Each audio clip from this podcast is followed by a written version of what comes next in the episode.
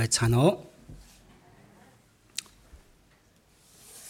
Мм түр манай үйлчлэлийн ахлагчийн зарлж хэлсэнчлэн эхний өдрийн үгийг манай Улаанбаатар төв чуулганы ахлах пастор маань өөртөөгөө тэмцэхгүй гэсэн сэдвээр Бурхны үгийг дамжуулах байсан. Харин өнөө өглөөний онгоцор солонгос руу яваад ирэхээр бас магаа тийм. Ээж нь өөд болсон сая хийсэн бах те. Тиймээс үлдсэн гэр бүлийнхэндаа сайн мэдээ бас тараагаад мөн ажил явдал нь сайн болоод буцаж ирэхийн төлөө хамтдаа залбирч өгөөсэй гэж хүсье. За тиймээс өнөөдрийн сэдв маань өөртөөгөө тэмцэхгүй биш ертөнцтэй тэмцэхгүй дараалан жоохон өөрчлөгдсөн байгаа. Анхны өдөр ахлах бас рүү орно гэдэг эртэл би гараад ирсэн учраас жоохон урам нугарж байгаа хүмүүс ч байж магадгүй. Одоо чамдтай өгөгцөн цагт нь бид өхөн энэ ертөнцийн хэрхэн амьдрах ёстой вэ? Үүний талаар сургамжийг авцгаая. Хамтдаа залбираад эхний өдрөө эхлүүлцгээе. Хайрын бурхаа дандаа баярлалаа. Эзэн таны өмнө гимнүглийг усуу хадлэгхийн амьдарч байсан бохор гимтэн байсан биднийг эзэн таврын цорын ганц хөгийн цусаар гимнүглийг минь мөнхөд уучилж өгөн одоо бурхан таны хүүхэд болгож өгөн энэ газар дээр үлдсэн амьдралаа устж шатаж үгүй болох хоосон зүйлсийн төлөө амьдрах ус. Мөнхөд үлдэх зүйлсийн төлөө бид бүхэн амьдралаа зориулж чадхаар өөрийнхөө мөнхийн тэр эрүүл дотор мөнхийн найдвар дотнор бид бүхнийг дуудан аварч өгсөнд талархаж байна. Энэ ертөнцийн баг багаар төгсгөл рүүгээ ойрц цараагаа билээ. Гэм нүглээрээ дүүрэн энэ ертөнцид бузар сүнсний ажил өшөөх явагдаж байгаа энэ ертөнцийн бид бүхэн хэрхэн энэ ертөнцийг ялан эзэн таны дотор мөнхөд үлдэх зүйлсийн төлөө амьдрч чадахыг эзэндээ өнөөдөр үгээрээ мэрэгэн ухаанаараа зааж сургаж өгөхийг хүсэж байна. Хүн төсвөрд итгэлийнхэн дагуу эзэн та дүүргэж өгнө. Үгийг тунхаглаж буй дутмаг уруулагч эзэн та удирдах өгөхийг энэ цагаар дамжуулан бед өхөнд бүх бед өхөнд бүгдэд нэгүсэл болсон тийм цаг болоход та тусалж өгнө. Бидний үргэлж хайрладаг эзэн Есүсийн нэрээр гуйн залбирлаа. Аамен.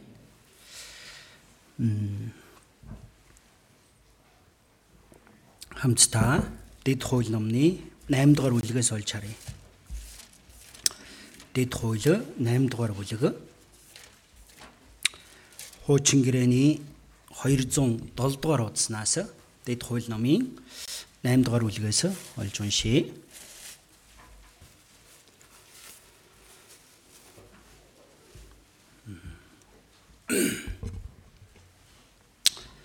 Дэд хууль 8-ын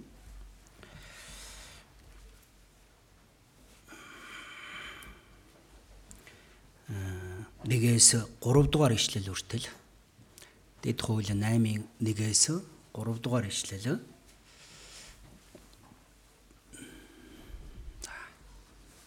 Унсан бол хамтдаа уншия. Өнөөдөр миний та нарт тушааж буй бүх тушаалыг та нар ёсчлон даг. Тэгвэл та нар амьд явж олширч эцэг өвгдөд чинь эзний тангаргалсан тэр газарт орж түүнийг эзэмших юм. Эзэн бурхан чинь чамайг энэ 40 жилийн турш цөлд удирдсан бүхэл зам мөрийг дурсан сан. Энэ нь чиний зүрхэнд юу байсныг тухайлбал тушаалыг нь дагах эсхийг чинь мэдхийн тулд мөн чамайг номогтгож шалгаж сорихын тулд байсан юм. Хүн зөвхөн талхаар бус харин эзний амнаас гарах өг бүрээр амьдрдаг гэдгийг чамд ойлгуулахын тулд тэрээр чамайг номогтхон чамайг өлсгөж чиний мэддэггүй чиний эцэг хүүхд чинь мэддэггүй байсан мэддэггүй байсан маннагаар чамайг хооллож байсан. Өнөөдрийн сэдв маань ертөнцийн тэмцэхгүй гэсэн тийм сэдв байна. За өнөөдөр уншсан энэ үгэн дээрээс харуулна. Израилийн ард түмнийг Канаан нутгаас Египтээс чөлөөлөн Канаан нутг руу удирдах үе Мосегийн одоо хамгийн сүүлчийн сургаал гэж хэлж болно. Өнгөрсөн цөлд өнгөрүүлсэн тэр 40 жилийн төгсгөлийн үед бурхны тэдэнд загсан хэлсэн сургаал мөний түүний дотор хэрхэн тэд нэр амьдэрсэн түүнийг Мосе давтан хэлж өгч байгаа. За. Долоогоос эхлээд бас дахиад харъя да. 7 дэд хууль 8-ын 7-оос 10 дугаар ишлэл хүртэл хамтдаа уншия. Бурхан эзэн чинь чамайг сайхан газарт аваачиж байна. Тэр газар нь хөндөй толгодоор гол горих булаг шан дурсдаг. Бууда арвай усан үзэм инжир анар жимсний орон чидүүний тос зөгийн балны орон юм. Чи тэнд идэх хоол хүнсээр хомсдохгүй юугаарч дутхгүй агаад хад чулуун төмөр толгодоос нь чи зис малтан гаргах нутаг юм чи идэж цадаад тэр сайхан газрыг чамд өгсөн нь өгсөнд нь эзэн бурхнаа магтана гэж хэлсэн байна. Израилийн ард түмэн Египтэд 430 жил боочлогдсныг бид өхөн семинараар дамжуулан олон удаа сонссон сайн мэдэх тийм үйл явдал байна. Израилийн ард түмнийг 430 жил боолчлогсны дараа бурхан Мойсегаар дамжуулан тэднийг Египтээс Египтэд 10 гамшигыг буулган тэднийг чөлөөлж өгсөн байна. Египтээс бурхан Израилийн ард түмнийг аварч өгсөн эцсийн тэр зорилго нь юу вэ? Энэ дээр энэ дээр гарч байгаа ачлан долоо дээр бурхан эзэн чинь чамайг сайхан газарт аваач хийж байна гэсэн баг. Бурханы тэдэнд өгөхийг хүссэн тэр сайхан газар нь зөгийн болволон сүү урссан тэр газар гэж хэлсэн тэр газар нь үнэхээр үзэглэнтэй тэр газрыг бурхан Израилийн ард түмэнд өгөхийн тулд тэднийг Египтээс чөлөөлөн гаргасан гэж хэлж байгаа. За. Израилийн ард түмнийг бурхан Египтээс чөлөөлөн Канаан нутгийг тэдэнд өгөхөөр тэднийг цөлийн 40 жилийн турш удирдсан энэ үйл явдлаар дамжуулан бид бүхэн авах ёстой олон сургамж байгаа гэж хэлж болно. За өнөөдөр хамтдаа эндээс хэдэн сургамжийг авъя гэж бодлоо.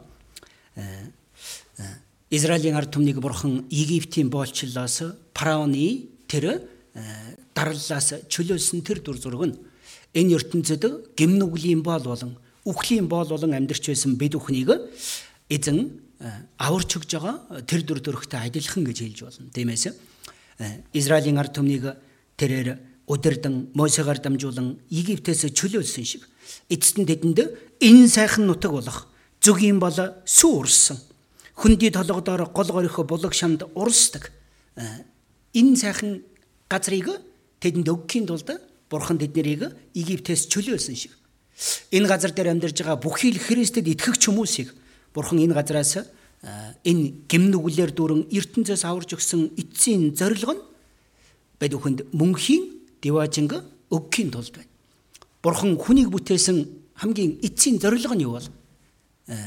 Бурхан өөрийнхөө дүр төрхөөр хүнийг бүтээгээд тэр бүтээсэн хүнтэйгээ мөнхийн мөнхөд өөрийн бүтээс өөрийнхөө оршин буй тэр мөнхийн диважинд хүн бидэнтэй хамтдаа амьдрахын тулд хүн бид бүхнийг бүтээсэн гэдгийг бид бүхэн сайн мэдж байгаа. Гэвч бид бүхэн Адамаас хойш анхны хүн Адамын эсэн тэр гимнүглээс болон энэ дэлхий дээр төрсэн бүхий л хүмүүс юу юм бол бурхны өмнө гимнүгүүлтэн болсон баг. Харин эзэн тэр гимнүглийн асуудлыг шийдэж өгөөд одоо юу юм бол бид бүхнийг бурхны өмнө бурхантай мөнхийн мөнхөд хамт амьдрах тэр мөнхийн диваажин руу бид бүхнийг удирдах өгж байгаа. За гэхдээ тэр мөнхийн диваажин руу очих тэр өдрийг хүртэл бид бүхэн юу юм бол энэ ертөнц дээр энэ газар дээр амьдарч байгаа гэдгийг бид бүхэн өнөөдөр жахан бодож үзье гэж бодож байна. Израилийн ард түмэн энэ бурхны өгөхийг хүссэн эцсийн тэр зорьсон тэр газар болох сүү балаар урссан энэ сайхан ертөнц рүү очихын тулд эхлээд бид нэр Египтээс гарч ирэх ёстой байсан. Египтээс гарч ээж яах вэ? Канаан нутг руу тэд нэр очих боломж нэгдэж байсан мэт тийм биз? Үүнтэй адилхан бэдүүхэнч тэр энэ мөнхийн деважин хүлэн авахын тулд юу юм бол? Эхлээд Есүс Христийн цусаар дамжуулан Түүний нэгүслэр дамжуулан Иесус Христийн миний төлөө урсгасан тэр цуснд итгэн мөн хамиг олж ав. Итгэхэд энэ ертөнцөөс өөрсдийгөө тусгаарлсан тэр хүмүүс юу юм бол мөнхийн диважин руу явах болно гэдгийг бидэнд мөн давхар хэлж өгж байгаа. Израилийн ард түмэн Египтэд амьдарч байсан шиг тийм үү? Бид өхөн ч гэсэндээ сайн мэдэж байгаачлан Египт нь энэ ертөнцийг харуулж өгж байгаа гэж хэлж байна. Израилийн ард түмэн Египтэд боочлогдсон амьдарч байсан тийм үү? Тэд нэр боол байсан учраас хүн ч гэж тоодог байсан баг. Хүний эрх тэдэнд байсан болов амьтай боловч амьгүй мэт яасан. Парон хааны төлөө өдөржин шинжин хөдөлмөрлөн эцэст нь тэдэнд эргэж ирэх зүйл нь юу байсан бол ажлын хөлсийг нөгж байсан болов өдөр шөнөгөө тасралтгүй хөдөлмөрлж байсан тийм амьдрал байсан гэсэн үг баг. За боолын бүхий л хөдөлмөр нь юу юм бол хоосон зүйл байдаг үстэй тийм биз? Боол нь эзнийхэн төлөө ажилдаг. Үүнтэй адилхан энэ ертөнцийн амьдарч байсан бидний дүр төрхч юу юм болоо? Номлогчийн үгс номын 1 дугаар бүлэг дээр гарзагчлан номлогч нь хоосноос хоосон агаад хоосны хоосон бүгд хоосон билээ гэж хэлсэн. Наран дор хүний зүтгэж байгаа хүний наран дор зүтгэх хүний бүхий л хөдөлмөр нь юу юм бол? Салхины хоноос хөөцөлдөхтөө адилхан гэж хэлсэн баг. Авралыг авахаас өмнө бэдүүхэнчтэр юу юм бол? Фараон хааны өмнө Израилийн ард түмэн боолчлогдсон Фараон хааны тэр дарлал донд байсан шиг бэдүүхэнч гэсэндэ энэ ертөнцийн захирагч болох агарын хүчний ноёрхогч гэж хэлсэн биз? Тэр бозор сүнсэнд хууртанга тэр бозор сүнсний энэ энэ эзэлж байгаа энэ ертөнц төр хов хоосон зүйлсийн төлөө бид бүхэн ч гэсэндэ амьдрч байсан гэдгийг бидэнд харуулж өгж байгаа ах. Эпес номын 2 дугаар бүлэг дээрээс харуул бидний сайн мэдэх ишлэл бий үз. Та нар алдаа зөрчил нүглийнхэн учир үхсэн байсан агаад. Бид өхөн алдаа зөрчил нүглийнхэн учир үхсэн боёо. Сүнсний маань хөвд юу юм бол? Бурхантай ямар ч хамааралгүй. Амьтай боловч юу юм бол? Израилийн ард түмэндтэй адилхан, боолтой адилхан. Ямар ч амьгүй мэт яасан юм бол? Амьдарч байсан гэдгийг харуулж өгч байгаа. Харин тийм амьдарч байхдаа бид нар яасан бол энэ ертөнцийн заншил, зам налба агарын хүчний ноёр хогч дуулуургүй хөвгүүдийн дотор ажиллагч тэр сүнсийг даган амьдрч байсан гэж хэлсэн баг. За энэ ертөнц нь хэний дор байгаа бол за Библиэс эхлээд дэд туул 8 авчаад Библиэс хідэн ишлэлүүдийг чухал ишлэлүүдийг хамтдаа олж харъя да. За Эфес номын 2 дугаар бүлгийг би сая цээжээр уншсан чинь бас шинэ хүмүүс аврагдаад удаагүй ахын дүүс олон байгаа учраас Библиэс давхар хараад явъя.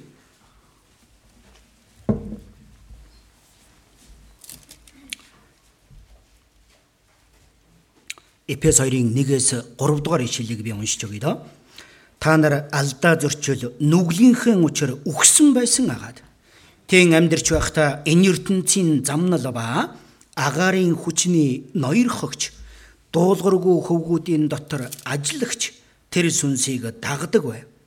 Тэдний дунд бид ч бас бүгдээрээ урд нь махбод болон оюун бодлын хүслүүдээ өөгшүүлэн махбодынхон хүсэл тачаалуудаар амьдарч байв мөн төрлөх байдлаараа бусдын адил уур хилэнгэн хүртэх хүүхдүүд байсан ч гэж хэлсэн баг. Бэд хүн энэ хорвоо дээр гимтэн болж төрөөд энэ гимнүглээсээ болон бурхны өмнө мөнхийн мөнхөд шүүгдэхээс аргагүй тийм хөв тавиланд байсан баг. Энэ ертөнцийн захирагч гэж хэлсэн мэз агарын хүчний ноёрхогч гэж хэлсэн мэз энэ бузар сүнсийг даган юу юм бол бид өхөн хоосон зүйлсийн төлөө тийхүү амьдрч байсан гэдгийг харуулж өгч байгаа. Нэг дугаар яхан 5 дугаар бүлгээс олж бас үг олж харъя. Шинэ гэрээний 1 дугаар яхан 5 дугаар бүлэг.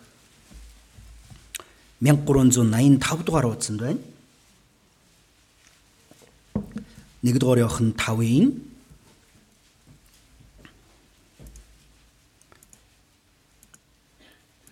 За 5-ын 19 дээрээс харуул.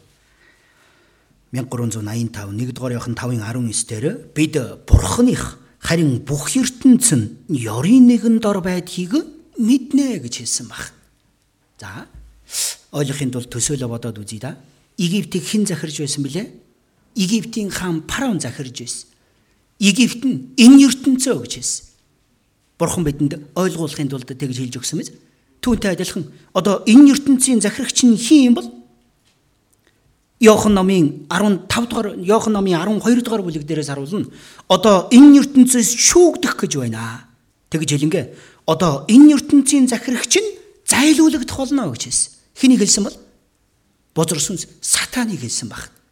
Энэ бозор сүнс сатан юу юм болоо? Одоо ч энэ ертөнцийн захирагч болон энэ ертөнцийн дотор ажиллаа хийсээр байгаа гэдгийг Иохан номын 14 дугаар бүлэг дээрээс харуулна.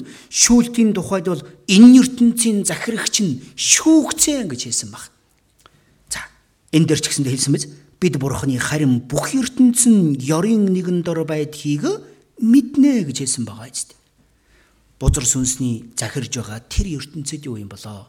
Бид өхөн байж байгаа гэдгийг харуулж өгж байгаа. За, энэ ертөнц гэж хэлэхлээр Э, бидэнд жоохон толгой эргэж магадгүй э, тийм зүйлсүүд байгаа. Тиймээс Библиэлд гарч байгаа энэ ертөнц гэдэг нь яг юу хэлж байгаа юм болоо? За энэ дээрээс харуулна бид бурхных бүх ертөнц нь харин юу гинэ? Ёрын нэгэн дор байдаг аа гэж хэлсэн байна тийм үү? Ил жоохон онцгойлон ертөнц гэдэг үгийг олон удаа хэрэгэлсэн байна. Нэг дугаар явах ном дээр ч гэсэндээ за нэг дугаар явах номын 2 дугаар бүлгийг урагш нэргүүлээд харъя да. Э, нэг дугаар явах 2-ын 15 дээрээс харуул. Энэ дээр ингэж хэлсэн байна хорвоо хийгээд хорвоогийн өмсөд буу бүү дурлаа гэж хэлсэн баг. Хуучин Библиэрээс харуулна ертөнцийгээд ертөнцийн зүйлсийг бүү хайрлаа гэж үтсэн байж байгаа. Хорвоо ертөнц адилхан зүйлс. Нэг дугаар явахын саяны 5-ын 19 дээрээс харуулна бур 19 дээрээс харуулна бид бурхных харин бүх ертөнц нь ёрын нэгэн дор байдгаа гэж хэлсэн бахан. За энэ ертөнц гэдэг үг нь хид хідэн утгаараа Библиэлд хэрэглэгдсэн баг. За нэгдүгээрт нь бидний амьдарж байгаа нүдэнд харагдаж байгаа энэ материалын ертөнц биз үүнийг чи ертөнц гэж хэлж байгаа ах. За. Тэгвэл энэ дээрээс нэгдүгээр яхан сая 5-ын 2-ын 15 дээрээс харуулна. Хорвоо хийгээд хорвоод байгаа зүйлсийг бүү хайрлаа гэж хэлсэн байна тийм үү? Тэгвэл энэ ертөнцийг хайрлах байхад болно гэсэн үг юм болов? Энэ яг ямар ертөнцийг хэлж байгаа бол? За. Э, нэгдүгээрт нь Бурхны бүтээсэн энэ дэлхийн ертөнц Үүнийг бид өхөн хайрлах ёстой болов үзэн ядах ёстой болов. Аа. За энэ ертөнцийн юу юм бол? Бурхныг Бурхны бүтээсэн тэр ертөнцийг харан бид өхөн Бурхны ямар агуу нэгэн бэ гэдгийг Бурхан биднийг ямар их хайрлсан бэ гэдгийг мэдэж ухаараа гэсэндэ Бурхан энэ дэлхийн ертөнцийг бидний төлөө бүтээж өгсөн баг. Ертөнцийгээд түүний дотор орших бүхнийг бүтээсэн Бурхан бол гэж хэлсэн байж та тийм ээ. Үйлс номын 17 дугаар бүлэг дээрээс харуул. Дуулал номын 19 дугаар бүлэг дээрээс харуулна. За, олж харъя да. Дуулал 19 хуучин гэрээний дуулал 19 дугаар бүлэг дээрээс харуулна. Энэ дээр ингэж хэлсэн байна. Тэнгэр нь бурхны сүр жавхланг зарлаж гэж хэлсэн байна. Огторгуйн гарынхан бүтээлийг тунхаглаж байна. Өдрөөс өдөртөө тэдгээр нь ярьж шөнөөсөнд мэдлэгийг илчилмөө гэж хэлсэн байна. Энэ дуулал 19-ийн 1 дээрээс харуулна. Энэ тэнгэр газар Бурхны бүтээсэн энэ огторгүй бидэнд юу харуулж өгч байгааг нэ? Бурхан ямар агуу нэгэн бэ гэдгийг. Бид өхөн сансар энэ тэнгэр гаригсыг харанга юу бодогддог бол бидний бурхан ямар агуу вэ гэдгийг түүний дотор бид өхөн ямар өчөөхөн бэ гэдгийг энэ сансар огторгууд ээж байгаа над чиг энэ нэг чигч болж харагдахгүй энэ миний төлөө Бурхан энэ бүхнийг бүтээсэн гэж бид бүхэн бодох үед яах вэ? Бидний зүрх сэтгэл аа юу гэж хэлэх вэ? Огшно гэж нэг яриад байдаг тийм ээ. Өөрсдөө бахарах тийм сэтгэл төрдөг үсттэй. Нөгөө талаасаа Бурханаас мөн имэх тийм зүрх сэтгэлч төрдөг баг. За. Нэгдүгээрт нь Бурханы бүтээсэн энэ тэнгэр газар нь юу юм болоо? Түүгээр дамжуулан бид өхөн Бурханы ямар үзэсгэлэнтэй нэгэн бэ гэдгийг, ямар агуу вэ гэдгийг Бурхан хүнийг хайрласанд энэ бүх зүйлсийг өгсөн гэдгийг. Энэ ертөнцийг бүтээгээд бид нэр энэ ертөнц дээр Бурханы өгсөн тэр бүхий л зүйлийг эдэлж хэрэглэнгэ. Бурханы өгсөн энэ ертөнцийг юу юм болоо? Бид бүхэн хайрлахын тулд юу юм бол өгсөн гэж хэлж бол. Тиймээс нэгдүгээрт нь Библиэлд ирж байгаа энэ ертөнц нь юу юм болоо? Энэ нүдэнд харагдаж байгаа энэ ертөнцийг чи ертөнц гэж хэлсэн баг. За харин Иохан номын 3 дугаар бүлэг дээр Бурхан юу гэж хэлсэн бэлээ? Иохан 3:16 дээр бидний сайн мэдэх ишлэл бий биз? Бурхан ертөнцийг үнэнхээр хайрласандаа цорын ганц хүүгээ өгсөн юм гэж хэлсэн. Энэ ертөнц нь ямар ертөнцийг хэлж байгаа юм бол?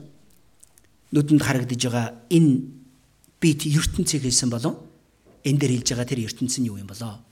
Бурхан өөрийнхөө дүр төрхөөр бүтээсэн хүн бид бүхнийг юу юм болоо? ертөнц гэж хэлж байгаа. Ойлгосноо тий? Тиймээс Бурхны хайрлж байгаа тэр ертөнц нь юу юм бол? Бурхны дүр төрхөөр бүтээсэн бид бүхнийг хэлж өгж байгаа гэж хэлж бол. Бурхан энэ ертөнцийг буюу энэ дэлхий дээр амьдарж байгаа бүхий л хүмүүсийг хайрлсандаа яасан. Тэр хайраа харуулахын тулд өөрийнхөө цорын ганцгүй болох Иесус Христийг яасан юм бол энэ ертөнц рүү илгээж өгөөд одоо яасан. Бидний бүхий л гимнүглийг мөнхөд уучлж өгсөн биз дээ. Тиймээс Бурхны хайрлсан тэр хүнийг ч гэсэндээ бид бүхэн яах ёстой бол? Бурхны хайрлсан тэр хайраар бид бүхэн ч гэсэндээ хайрлахыг эзэн хүсэж байгаа ах. Үндэ энэ газар дээр бид бүхний амьдарч байгаа эцсийн бөгөөд цорын ганц зорилго нь юу бол? Бурхнаас авсан тэр хайраа. Бурхан ертөнцийг үнэнхээр хайрлсандаа өөрийнхөө цорын ганц хүүг өгсөн тэр ертөнцийг энэ газар дээр амьдарж байгаа тэр Бурхны бүтээсэн тэр бүхий л хүмүүсийг яахын тулд хайрлахын тулд Бурхны хайрлсан тэр хайрыг тунхаглахын тулд байж тээ. Бид бүхэн энэ газар дээр амьдарч байгаа гэж хэлж бол. Тиймээс Библиэлд тиймээс юу гэж хэлсэн? Тиймээс бид боломжтой бол бүх хүнд юу юм бол сайныг үйлдэ гэж хэлсэн. Сайныг үйлдэхдээ цуцхгүй бай. Цаг нь бол та нар юу гинэ? Хурааж явах бол. Энэ хүнийг хайрлах энэ хайр маань юу юм болоо? Хизээч хөрж болохгүй биз? За. Харин Бурхны хэлээд байгаа энэ ертөнц нь юу хэлж байгаа юм болоо? Нэгдүгээр Иохан 2-ын за 15 дээр түрүүн үнсэн биз? Хорвоо хийгээд хорвоогийн юмсад бүү дурал. Хэн нэг нь хорвоод дуралдаг бол түнд эцгийн хайр алгаа гэж хэлсэн баг. За энэ хорвоо ертөнц нь юу юм болоо? Бидний үнэнхээр болгоомжлох ёстой. Өнөөдрийн бид өхөн энэ хайрлж болохгүй тэр зүйл нь энэ хорвоо буюу энэ юу хэлж байгаа юм бол энэ бузар сүнсний захирж байгаа энэ ертөнц ойлгож байна уу? Энэ бузар сүнсний одооч аврагдаагүй хүмүүсийг уруу татаж байгаа тэр ертөнц. Одоо ч хүмүүсийг бурхнаас холдуулан Энэ ертөнцийн бүхий л устж үгүй болох, шатаж үгүй болох тийм зүйлсүүдэр ертөнцийн шунал. За. Нэгдүгээр явхан хоёрдугаар бүлгийг хараад дахиад уншиж үзье. Нэгдүгээр явхан 2-ын 15-аас 16 дугаар ишлэлийг харъя. Нэгдүгээр явхан 2-ын 15-аас 16 хамтдаа уншийе. Хорвоо хийгээд хорвоогийн юмсад бүү дурал. Хэн нэгэн хорвоод дуралдаг бол түүнд эцгийн хайр алга. Учир нь хорвоод байгаа бүхэн тухайлбал махуудын хүсэл тачаал, нүдний хүсэл тачаал, амьдралын бардамл нь эцгээс ус харин энэ хорвоогоос ирдэгэ гэж хэлж байгаа баг. За энэ нь юу хэлж байгаа юм бол нүдэнд харагдаж байгаа энэ ертөнцч биш. Бурхны бүтээсэн бурхан ертөнцийг хайрлсандаа бүтээсэн энэ ертөнцийн хүмүүсийг хилээд байгаа юм биш. Энэ нь бузар сүнсний одоо ч захирж байгаа. Энэ ертөнцийн зүйлсүүдийг хэлж өгч байгаа. За. Тэдгээр нонцгойлон юу юм болоо? Хорвоод байгаа бүхэн бүх онцгойлон юу гэсэн бэ? Махуудын хүсэл тачаал. Нүдний хүсэл тачаал. Амьдралын бардамнал гэж хэлсэн мэт. Эцтэй эдгээр нь юу юм бол? Энэ ертөнцийн оршин байгаа устж шатаж үгүй болох энэ ертөнцийн хүмүүсийн зүрх сэтгэлийг уруу татдаг. Мөн итгэсэн бид бүхний зүрх сэтгэлийг ч бурхны тэр цэвэр ариун хайраас холдуулдаг. Тэр бүхий л зүйлсийг юу юм болоо? Бүү хайрлаа гэж хэлж байгаа ах. За. Аа тиймээс энэ нь юу юм бол бурхан ертөнцийг үнэнхээр хайрлсан тэр хайр болон энэ ертөнцийн энэ махуудын үсэлд ачаад эдгэрийг хайр исэн энэ хайр хоёр нь юу юм болоо? Бүрэн эсрэг тесрэг ийм хоёр хайраа гэдгийг бидэнд хэлж өгж байгаа. А тиймээс ертөнцийн ертөнц гэдгийг нь ерөнхийдөө гурван хэсэгт хувааж бодож үзлээ зөв биз? Ямар ертөнц гинэ? Бурхны бүтээсэн энэ ертөнц бид бүхэн хайрлах ёстой биз? Мод навчаас өв сургамал энэ бүхий л зүйлс нь юу юм бол? Түүнийг эдэлж хэрэглэн хайрлж гамнан энэ ертөнцээр амьдраа гэж өгсөн учраас яах вэ? Тэдгэрийг бид өхөн бурхнаас илүү хайрлж болохгүй ч хайрлах ёстой тийм зүйлсүүд, гамнах ёстой тийм зүйлсүүдээ гэдгийг хэлж байгаа юм тийм үү? Хоёрт нь юу гинэ? Бурхны бүтээсэн хүнийг яах вэ? Бурхан ертөнцийг хайрлсандаа цорын ганц хүүгээ өгсөн тэр хүмүүсийг ч бид өхөн хайрлах ёстой. Харин биднэрт хоригсон тэр ертөнц нь юу юм бол? Өнөөдрийн энд гарч байгаа 1-р явхан 2-ын 15-аас 16 дугаар бүлэг дээр гарч байгаа энэ ертөнцийг хэлж өгж байгаа. За тиймээс Израилийн ард түмнийг бурхан яасан юм бол Мойсегаар дамжуулан Египтээс тэд нэр Мойсегаар дамжуулан Египтээс чөлөөлсөн баг. За Египтээс чөлөөсөн тэр үйл явдлаар дамжуулан энэ ертөнцийн талаар бурхан бидэнд ойлгуулахыг хүсэж байгаа маш чухал зүйл байгаа гэдгийг бодож үзье да. Израилийн ард түмэн Египтээс гарахад хамгийн сүүлд хийсэн зүйл нь юу байсан бэлээ? Бурханы буулгасан гам шиг нь юу байсан бэлээ? За, ууган хүүн үхэх гам шиг байсан тийм үү? Түүнээс аврагдах цорын ганц арга нь юу байсан бэлээ? Бяцхан хурганы цусыг хаалганыхаа хоёр хатвч болон тотхон дээрээ түрхэх байсан. Түүгээр дамжуулан Израилийн ард түмэн Египтээс чөлөөлөгдөн Египтээс гарч ирсэн баг. Энэ нь мэдээж э, юу хэлж өгч байгаа юм бол Иесус Христийн цусаар дамжуулан бид бүхэн одоо энэ ертөнцөөс чөлөөлөгдсөн гэдгийг өмнө нь бузар сүнсэнд хууртан Энэ ертөнцийн заншил агаарын хүчний ноёрхогч дуулуургүй өвгүүдийн дотор ажилдаг тэр сүнсийг даган яасан. Бид бүхэн гимнүглийн дотор тийхүү амьдарч байсан гэж хэлсэн мэт тийм ээ. Харин Иесус Христийн тэр цусаар бид бүхэн яасан юм бол одоо Египтээс буюу энэ ертөнцөөс чөлөөлөгдөн гарч ирсэн гэдгийг хэлж өгч байгаа. За түүнийг илэрхийлсэн олон үг байгаа ч хоёрхан ишлэлийг олж харъя. 1-р Коринтын 5-р бүлэг дээрээс харвал 1290-р удаас 1-р Иохан 1-р Коринт 5-ын за 5-ын 7 дээрээс харуул. Энд дээр ингэж бичсэн байна. Та нар эсхэгдээгүй юм шиг шин зуурсан гурил байхын тулд хуучин хөрөнгийг цэвэрлэ. Учир нь алгасал баярын хург маань болох Христ ч нядлуулсан гэж хэлсэн баг. Израилийн ард түмэн Египтээс гарахын тулд тэр Египт болох энэ ертөнцөөс чөлөөлөгдөхийн тулд тэдний хийсэн зүйл нь алгасал баярын хургийг яасан бэлээ? Нядалсан шиг.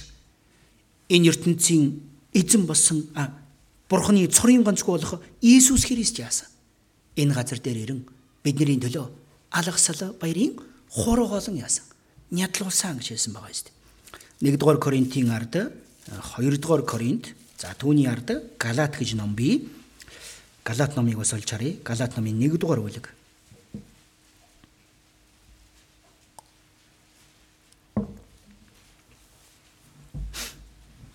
Галат 1-ийн 4 дээрээс харуул. Хамтдаа уншийе. Бидний бурхан бөгөөд эцгийн хүслээр одоогийн муу энэ үеэс биднийг гитгэлэхийн тулд бидний нүглийн учир Есүс Христ өөрийгөө өгсөн юм а гэж хэлсэн баг. Израилийн ард түмнийг Египтнээс гаргах Египтээс гаргахын тулд тэр бяцхан ураг үхээд цусаа урсгасан шиг Иесус Христ одоо биднийг яасан юм бол энэ нүглийн бидний нүглийн учир өөрийгөө өгсөн юм а гэж хэлсэн байна. Хаанаас гаргахын тулд юм бол одоогийн ёрын муу энэ үеэс биднийг гитлэхийн тулдаа гэж хэлсэн баг.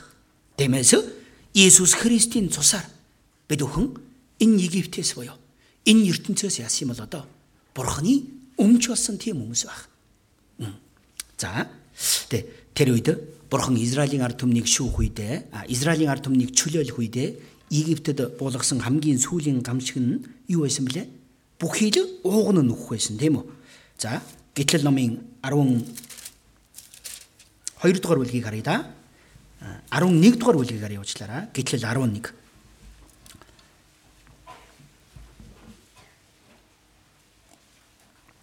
За, Гитлэл 11-ийн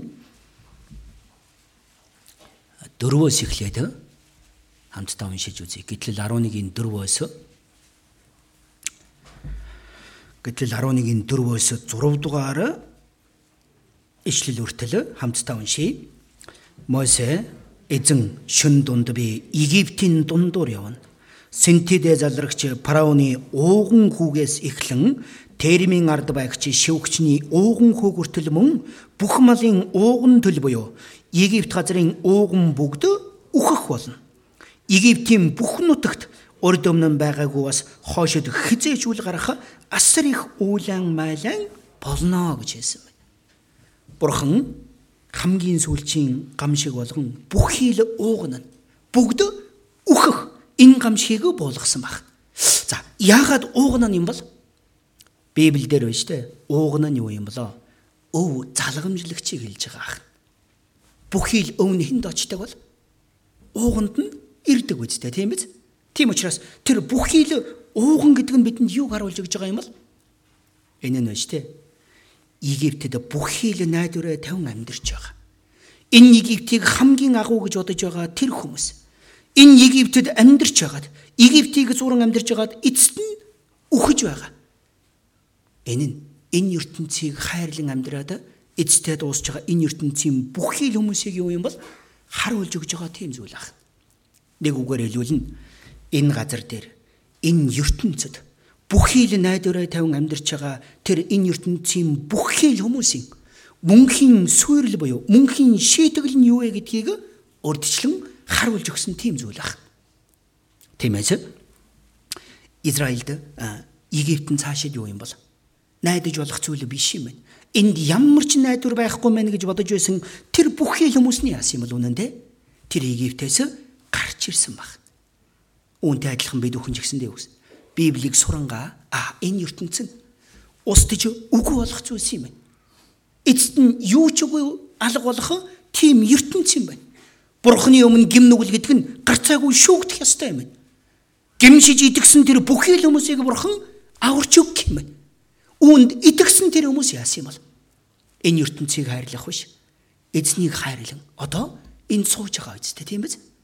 Тиймээс Египтийн бүхий л ууган нь үхэж байгаа энэ дүр төрх нь юу юм бол? Хожим энэ ертөнц нь бүхэлдээ яах вэ? Юу ч устж үгүй болох болно гэдгийг.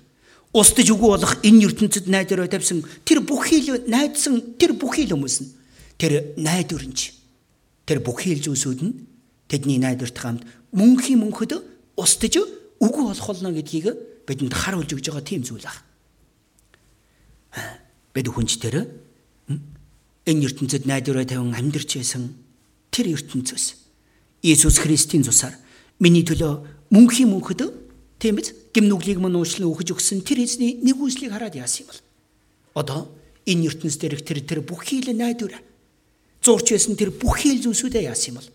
Тэр газарт нь хаяа эзнийг дагахаараа энэ сайн мэдээний төлөө амьдрахаар эзний энэ сайн мэдээг энэ ертөнцид тунхаглахын тулд яасан энэ ертөнцөөс Египтээс гарч ирсэн хүмүүсээ гэж хэлж байна.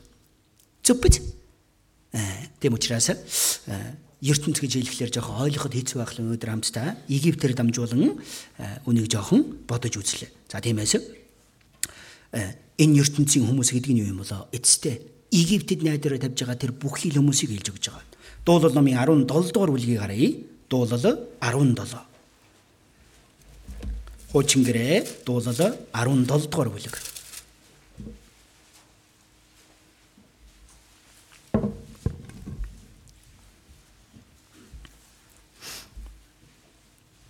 дуулал номын 17-гийн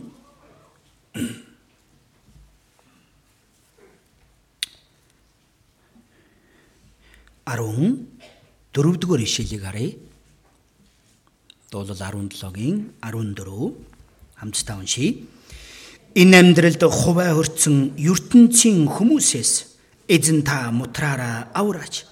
Тэдний хэвлийг та эрдэнсээрээ дүүргдэг билээ. Тэд үр хүүхдүүдэд сэтгэл хангалуун байж өв хөрөнгө өөрсдийн баялгуудыг нялх хүүхдүүдэд үлдээдэг юм а гэж хэлсэн баг. Энд дээрээс харуулна энд амьдралд хуваа өрцөн ертөнцийн хүмүүсээс гэж хэлсэн байгаа зү. Энэ ямар хүн юм бол?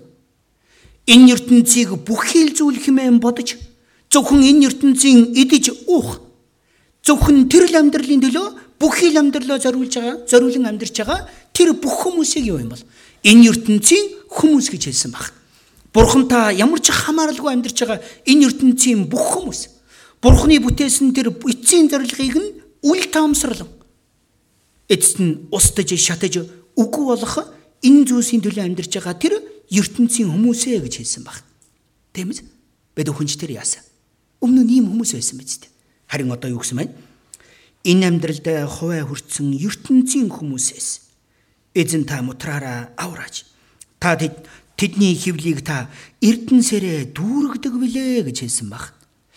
Э, үнэн дээ энэ ертөнцийн бүх хил хүмүүсийн эдэж ууж хэрэгэлж байгаа тэр бүх хил зүйлсүүд нь хэнийх бол энэ дэр гарч байгаачлан тэдний хөвлийг та эрдэнсээрээ дүүргдэг билээ гэж хэлсэн байгаа юм тийм ээ.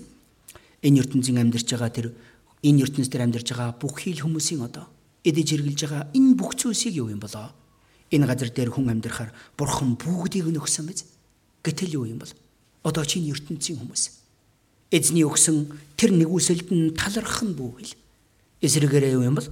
Үннийг зүй бусаар нуун тарж. Бурханы талаар мэдэж болох тэр олон нотлогоо баримтаа байсаар байтал яасан. Бурханыг үннийг үзэн ядан амьдарч байгаа тийм ертөнцийг хэлж өгч байгаа. Тиймээс энэ ертөнцийн хүмүүс нь юу юм бол эцэстээ бурхны өгсөн тэр нэгүсэлд нь талархахгүй байгаа зогсохгүй. Тэд өр хүүхдүүдэд сэтгэл хангалуун байж өв хөрөнгө өөрсдийн баялгуудыг нялх хүүхдүүдэд үлдээдэг юм а гэж хэлсэн байгаа юм тийм үү? Энэ ертөнцийн хүмүүс нь одоо яаж вэ? Олон өр хүүхдүүдийг төрүүлэн тийм үү? Сайхан сайн идэж сайхан амьдрах түүний төлөөлө бүхий л амьдралын хан амьдралын бүхий л зорилго нь юу юм бол зөвхөн энэ газар дээр аз жаргалтаа идэж ууж зугаацсан цэнгэх энэ хүмүүсийг энэ ертөнцийн хүмүүсээ гэж хэлээд байгаа. Тиймээс Израилийн ард түмэнчдэр өмнө нь тийхүү амьдарч байсан биз дээ тийм ээ.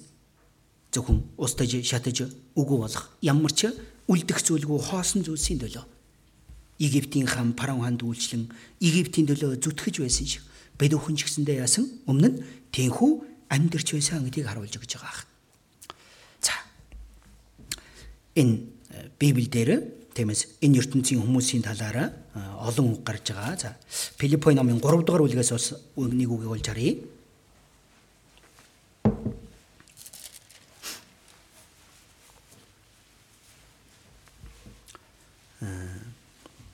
Филиппой номын 3 дугаар бүлэг дээрээс харуулв. Илч Паул нулимс уулан байж юу юм болоо. Энэ ертөнцийн хүмүүсэн хандан хэлж байгаа үгэн дээр гарч байгаа биз. Филиппой 3-ын 18 19 дугаар ишлэлийг харъя да. Филиппой 3-ын 18-аас 19. За. Хамтдаа уншийе. Миний та нарт үргэлж ярьж байсан олон хүн Христийн загалмаан дайснууд мэд явдаг гэж би одоо уулан байж хэлж байна. Тэдний төгсгөл нь төгсгөлөө сүрэл. Тэдний бурхан нь ходоод бөгөөд тэд гутамшигц зүйлсээр сайрахдаг. Тэд дэлхийн юмсыг л сэтгэгдэгэ гэж хэлсэн баг. Энэ ертөнцийн хүмүүсийн амьдралын цорын ганц зорилго нь юу юм бол? Тэдний бурхан нь юу нэгнэ? Энэ ходоод нь гинэ. Юу гэсэн үг юм бол? Идэж, уух, гэрлэж, нөхөрд гарах. Эцэстээ энэ ертөнцийн яавал сайхан амьдрах вэ? Яавал үшээлүү аз жаргалтай амьдрах вэ? Эцэст нь устж шатаж үгүй болох тийм л зүйлсийн төлөө амьдрч байгаа тэр хүмүүсийн дүр төрхийг харуулж өгч байгаа. Ийм хүмүүс нь ямар хүмүүс юм бол? Эцэстээ Египтээс гарч ирээгүй тийм хүмүүс баг. За, энэ үгийг хэлж байгаа шалтгаан юу юм болоо? Бид өхөн ч гэсэндээ ийм хүн болж болохгүй бах тийм биз? За бид өхөн Египтээс бүгдээрээ гарч ирсэн биз? Египтээс гарсан уу? Эсвэл одоо ч би Египтийг санагалцаар байна уу? Бид өхөн өнөөдөр үүнийг дор дорноо үнэхээр бодож үзээсэй гэж үсэж байна. Тиймээс эцэстээ юу юм бол энэ хороо дээр байна шүү дээ. Ердөө хоёр төрлийн л хүмүүс байгаа гэж хэлж бол. Ямар хоёр төрлийн хүмүүс юм бол? шатаж, устж үгүй болох энэ хоосон ертөнцид найдвараа тавин амьдарч байгаа тийм хүмүүс. Эсэргээр энэ ертөнцөөс Египтээс гарч ирэн Бурхны амлсан тэр амлалтын газар сүв болон зүгийн бол урсан тэр үцэглэнтэй тэр ертөнцийг харанга амьдарч байгаа тэр хүмүүс энэ төрлийн хоёр хүмүүс хоёр төрлийн хүмүүс энэ ертөнцид амьдарч байгаа гэж хэлж байна. Өнөөдөр энэ сууж байгаа манай итгэгч гэж олон хүмүүсийн дотор ч гэсэндэ магадгүй хоёр төрлийн хүмүүс байгаа болоо гэж бодож байна. Ямар хоёр төрлийн хүмүүс байгаа бол энэ дээр Филиппой номын 3 дээр хэлсэнчлэн Илч Паул энэ дээр хэлсэн байгаа юм. Миний та нарт үргэлж ярьж байсан олон хүн гэж хэлсэн байна. Магадгүй магадгүй шүү. Эдгээр хүмүүс нь гарцаагүй Паулийн сургаалыг сонссон хүмүүс баг тийм биз? Есүс Христийн загалмайн үгийг чинь гарцаагүй сонсон хүмүүс байгаа. За гэхдээ тэд нэр яаж амьдарч байсан гэн? Миний та нарт ярьж байсан, үргэлж ярьж байсан олон хүн. Үргэлж гэдэг энэ үгнээс харуул яах вэ? Паул тэдний талаар асар бол удаа ярьсан баг тийм ээ. Тэр ах, тэр ихч. Энэ удаа би тэнд очиод сайн мэдээ тараах үед тэнд хамтдаа үгийг сонссон. Филиппод очиод тэнд очиод сайн мэдээ тэрнийгэрд очиод семинар хийж авах үе тийм ээ. Өнөөдрөөр ярих юм бол Тэр үчигсэндээ үг сонсч исэн олон хүмүүс бий. Гэхдээ яасан? Олон хүн Христийн загалмайн дайснууд мэт явдаг гэж би одоо уйлан байж хэлж байна гэсэн байгаа юм. Юу шиг явж байна гинэ? Христийн загалмайн дайснууд мэт явж байна гэж хэлсэн баг. Одоо ч тэр энэ дотор юу юм бол? Итгэлээр амьдарч байгаа боловч урдийн адил сүмийн амьдралаар явж байгаа боловч одоо ч тэр энэ ертөнцийн зүйлсээс зүйлсээс тас зуран түүнийг одоо ч тавьж чадалгүй юм бол энэ ертөнцид баригдан амьдарч байгаа тийм хүмүүс байгаа бол эсэргээрээ энэ ертөнц нь устж үг болох тийм ертөнц юм байна. Бурхны амлсан тэр газар Израилийн ард түмэд Канаан нутгийг бурхан амлсан бол бидэнд бурхан ямар газрыг амлсан бол сүү болон зүгийн бол урсдаг тэр газар гэж хэлсэн. Буудай арва ургадаг тийм газар гэж хэлсэн мэз. Харин бурхны бидэнд амласан тэр газар нь ямар газар бол? Тэндээс амийн голын ус өдөр урсаж байдаг гэсэн. Сар болгон амийн жимснээс амийн модны жимс нь ургадаг гэж хэлсэн мэз. Мөнхийн диважингийн шал нь юу бол? Канаан нутгаас төмөр янз бүрийн зис гардаг байсан бол бурхны бидэнд амласан тэр газар нь ямар газар бол? Шал нь алт гэж хэлсэн тийм ээ. Нэг хүн тэгж хэлж ясныг санаж байна. Бурхан энэ ертөнцид өгсөн тэр бүхий л зүйлсүүд нь юу юм болоо? Амтад жимс үзэглэндээ тэр бүхий л зүйлсүүд нь шүү дээ. Диважингийн сүүдэр гэж хэлсэн. Үнэхээр тийм биз? амтчаа жимсийг нэг хүн идэ байжаалаа гэж бодъё.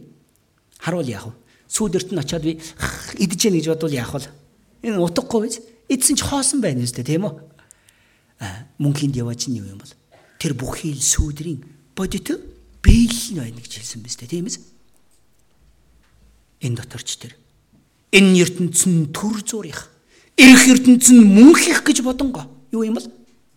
Энэ ертөнцийн төр зур үдлээд бусцах тийм ертөнц учраас тэр мөнхийн зүйлсийг харанга энэ ертөнцийн байж байгаа энэ бүхий л уруу тадлах энэ ертөнцийн хай бурхны эсрэг хийж болох тэр бүхий л муу мухагаас холдон эзний төлөө энэ сайн мэдээний төлөө аврагдж ядаагүй сүнснүүдийн төлөө мөнхөд үлдэх тэр зүйлсүүдийн төлөө амьдарч байгаа тийм хүмүүс ч гэсэнтэй байгаа гэж хэлж бол.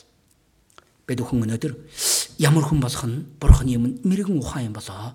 Түүнийг дор бүрнэ тунгаан бодоосоо гэж үсэж чинь тийм ээ. За Израилийн ард түмэн Египтээс гарсан тэр мөчөөс эхлэн бид нэр хэрхэн амьдэрсэн юм болоо. Тэд нэр яасан бол Канаан нутгийг чиглэнгээ Канаан нутгийг алсаас харангаа яасан. Тэр газар дээр тэд нэр ийхүү амьдэрсэн гэж хэлсэн байна. За гэтэл номын 12 дугаар бүлгийг харъя.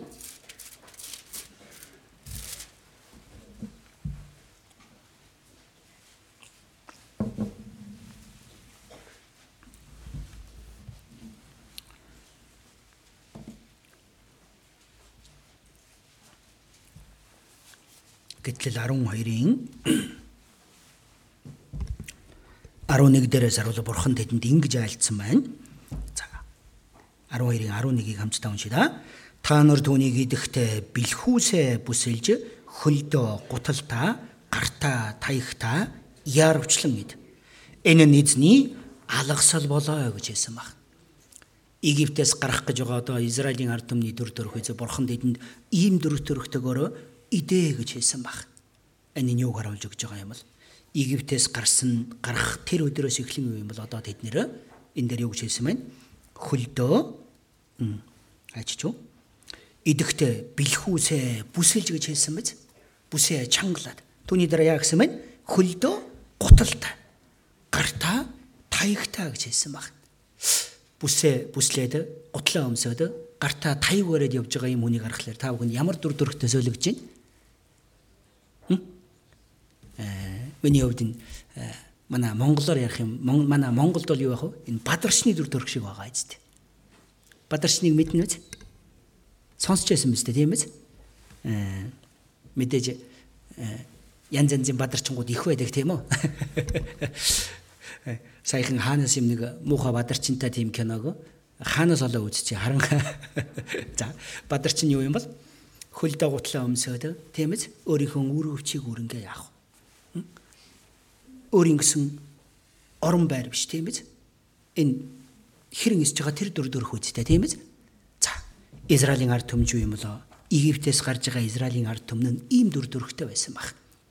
Одоо эдгээр хөлдөө гутлаа өмсөөд гартаа таягтаа бүслээ бүсэд бүсээ бүслээд гарч байгаа энэ дүр төрх нь шүү дээ. Энэ ертөнцөөс гараад Египтээс гарan Канаан руу явж байгаа Израилийн ард дүр төрх нь энэ ертөнцийн амьдарч байгаа бидний ямар дүр төрхөөр амьдрах ёстой вэ гэдгийг харуулж өгж байгаа тийм дүр төрх багт. Бэд хүн жишээ авралыг авах тэр мөчтөө юуг ухаарсан бол аа энэ ертөнцийн устж үгүй болох юм байна. Тийм ээ? Энэ ертөнцид байгаа бүх хийл зүйлсүүд нь устж шатаж үгүй болох тийм ертөнц юм байна. Энэ ертөнцийн миний хувьд найдвар тавих нэг ширхэгч зүйлөө байхгүй юм байна. Тэгэд яах вэ? Израилийн ард түмэн Канаан нутгийг харан явж байсан шиг. Бид бүхэн одоо энэ ертөнцийн дээр юу харан амьдарч байгаа хүмүүс үлээ? Бурхны бидэнд өгөхийг хүсэж байгаа тэр мөнхийн дивааж. Израилийн ард түмэнд өгсөн Канаан нутагта харьцуулахын аргагүй тэр мөнхийн ертөнцийг харангаа бид бүхэн энэ газар дээр амьдарч байгаа. Яарвчлан идэ гэж хэлсэн мэз. Юуг яарвчлан идэхээс тавал энэ хурганы махыг хурганы үг хэлж өгж байгаа юм бол Иесус Христийг хэлж өгч байгаа үсттэй. Энэ нь юу юм бол тэр бурхны нэгүслийг аль болох хурдан аваад.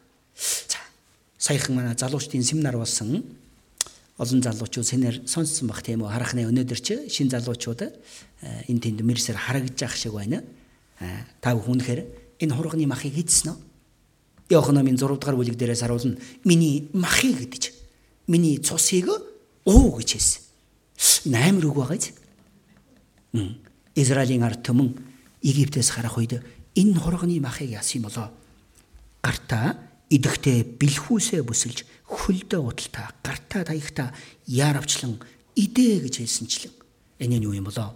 Бурхны нэг үсэл аль болох хурдан ороо гэсэн үг байна. Иесус Христийн миний төлөө урсгаж өгсөн тэр цусыг аль болох хурдан хүлээж авч итгэе гэсэн үг үз. Зөв. Эзэн гэдэг нь ямар хүн юм бол? Миний төлөө тэр үнтэй цусаа урсгаж өг. Иесус Христ загламаа дээр тэр бүхэл биеийн бүтгэл урагданга миний бүхэл гимнүглийг мөнхөд уучлж өгсөн юм байна. Одоо тиймээс яах вэ? Миний бүх гимнүгэл уучлагдсан учраас би мөнхийн деважин руу явах болсон юм байна. Тийм биз? Энэ үнэнд хамгийн түрүүнд яах ёстой юм болоо? Итгэхэд яах вэ? Энэ ертөнцид намайг зуурч барьж байгаа тэр бүхий л зүйлсүүдийг одоо тас татан хаяад яах вэ? Эзэн дотор энэ нэгүсэл дотор аль болох хурдан орж ирээд яах вэ? Мөнхийн деважин харанга хайртай хүмүүсээ тэр Египтээс гаргахын тулд яах юм бол бид хүнч тэр тэр хурганы цусыг яах вэ? Тэдний хаалганы зүрх сэтгэлийнх нь самбарт яах ёстой бол түрхэж өгөх ёстой. Үүнийг бидэнд харуулж өгч байгаа. Тиймээс 2 дугаар Коринтын 6 дугаар бүлэг дээр үглээ. Учир нь тэр тааламжтай цагт би чамайг сонссон. Авралын өдөр би чамд тусалсан гэж айлддаг. Харахтан одоо авралын өдөр тааламжтай цаг. Бидний амьдарч байгаа энэ үе нь юу юм бол? Одоо бидэнд ч тэр юу юм бол? Энэ авралын өдөр нь ирсэн биз дээ магадгүй ирээгүй хүмүүс байж болох юм хурдхан яах ёстой болоо энэ хурганы махыг идэ гэж хэлж байгаа. Тиймээс энэ Христэд итгэгч хүмүүс гэдэг нь юу юм бол одоо Египтээс хурдан гараад Бурхны бидэнд өгсөн тэр мөнхийн диваачин харанга тэр мөнхийн диваачингийн тэр тэнгэр дэх тэр найдварт найдвараа тавинга энэ газар дээр амьдрах ёстой гэдгийг бидэнд харуулж өгч байгаа. Тиймээс Филиппо номын 3-ын 18 19 дээр тэдний сүрлийн талаар хэлэнгээ харин Библиэс олж харъя да. Филиппо номын 3 дугаар бүлэг.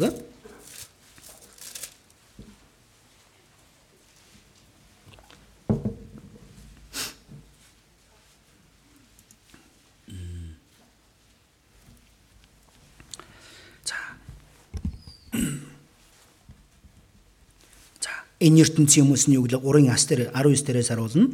18 дээр Христийн загалмай маань дайсан мөчөнд явдаг гэж хэлсэн мэт 19 дээрээс харуулна тэдний төгсгөл нь сүйрэл тэдний бурхан ходоод бөгөөд тэд гутамшиг зүйлсээр сайрахдаг тэд дэлхийн юмсыг л сэтгэдэг гэж хэлсэн баг. Энэ хүмүүс нь Египтээс гараагүй хүмүүс баг. Харин Египтээс гарсан хүмүүс нь ямар хүмүүс вэ? Тэр цуснд найдан Египтээс гарч ирээд одоо Канаан нутгийг харан амьдарч байгаа шиг 20-оос 21 дугаар ишлэлийг хамтдаа уншийе. Харин бидний иргэний харьяал тэнгэрт байгаа бөгөөд Тэндээс бид аврагч эзэн Есүс Христийг хүлээж байна. Тэр бүх юмсыг өөртөө захируулж чадах хүчээрээ дорд биеийг маань өөрийнх нь цог жавхалт бие цог жавхланд биетэй адил болгон өөрчилнө гэж хэлсэн баг. Бид бүхний найдвар нь одоо хаана байгаа юм бол? Тэнгэрт байгаа ах иргэний харь ялсан байна. Тийм үү? Тэндээс бид аврагч эзэн Есүс Христийг яаж байгаа вүлээ? Хүлээж байгаа биз дээ. Тиймээс энэ төр амьдарч байгаа энэ ертөнцид бурхан бид бүхнийг үлдээсэн дээр зориг нь байгаа ах. За үргэлж бодож үзье. Израилийн ард түмэн Канаан нутгаас гарч ирээд одоо хаашаа явж байгаа лээ? Бурханы өгсөн тэр а Египтээс гарч ирээд Бурханы өгөхийг өгөхөөр төлөвлөсөн байж байгаа тэр Канаан нутг руу бид нэр явж байгаа үстэй тийм ээ. За гэхдээ тэдний дунд юу байсан юм болоо? Бурханы өгсөн нэгэн гайхалтай зүйл байсан баг. Тэр нь юу юм бол Библиэлд түүнийг цөлдөх цуглаан буюу чуулган гэж хэлсэн баг. За, Израилийн ард түмэн Египтээс гарч ирээд хаа хүртэл явах ёстой вэ? Канаан нут хүртэл явах ёстой байж байгаа.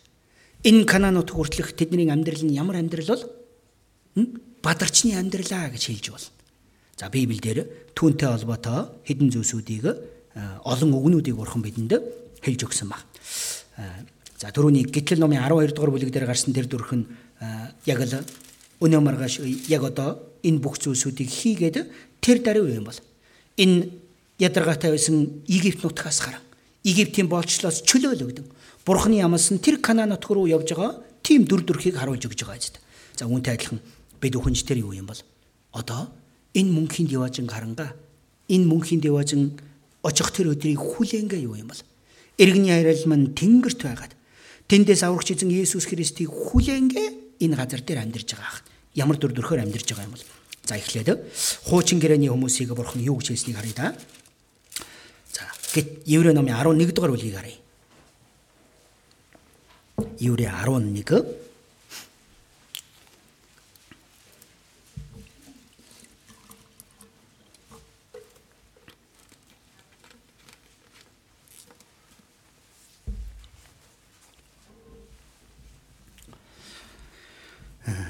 Еврей 11-ийн бэдүүхэн эзний өдөр итгэлийн энэ бүлэг болох Еврей 11-ээс тасралтгүй сурж байгаа тийм үү? За, Еврей 11-ийн 9-оос эхлээд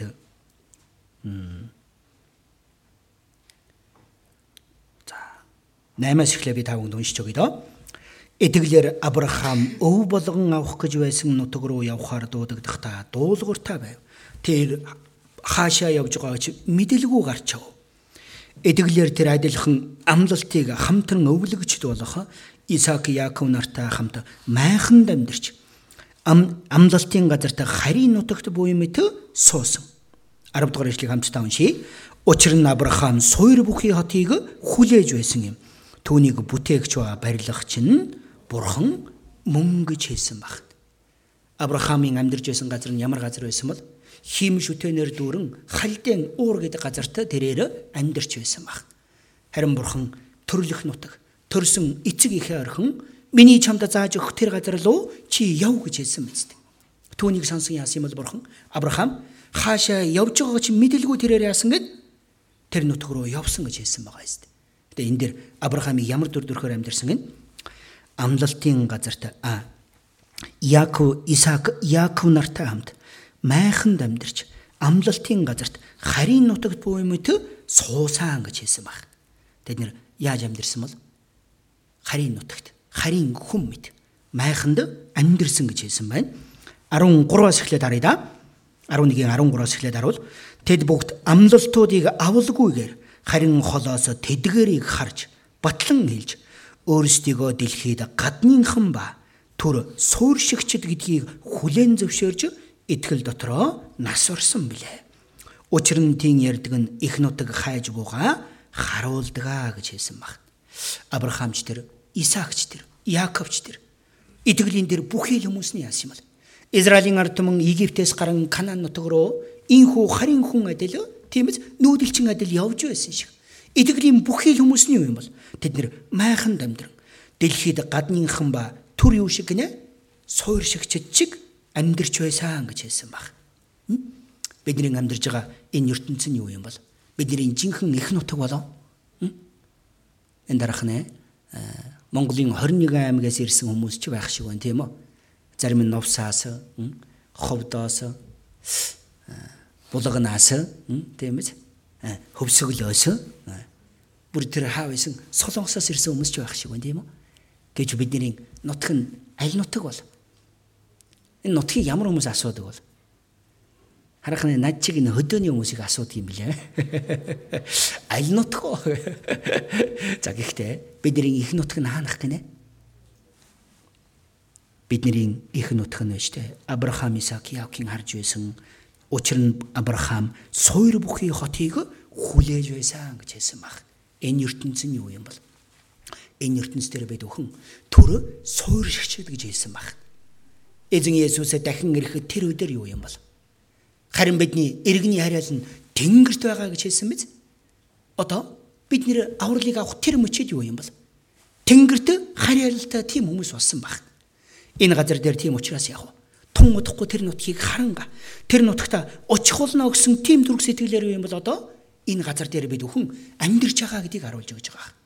Тэгвэл энэ ертөнцийн энэ газар нь бидний хайрыг зүрхийг сэтгэлийг маань булаахаар тийм ертөнц болоо биш байгаа юм тийм ээ. Итгэлийн тэр бүхий л хүмүүсний юм болоо тиймхүү амьдарч байсан багт. Израилийн нэгдсэн хаан тулсыг байгуулсан тэр Давид хаанч тэр хааны ордонд амьдарч байсан ч түүний зүрх сэтгэл нь хаана байсан бол үргэлжид бурхны өргөнд байхыг хүсэж байсан биз дээ тийм ээ.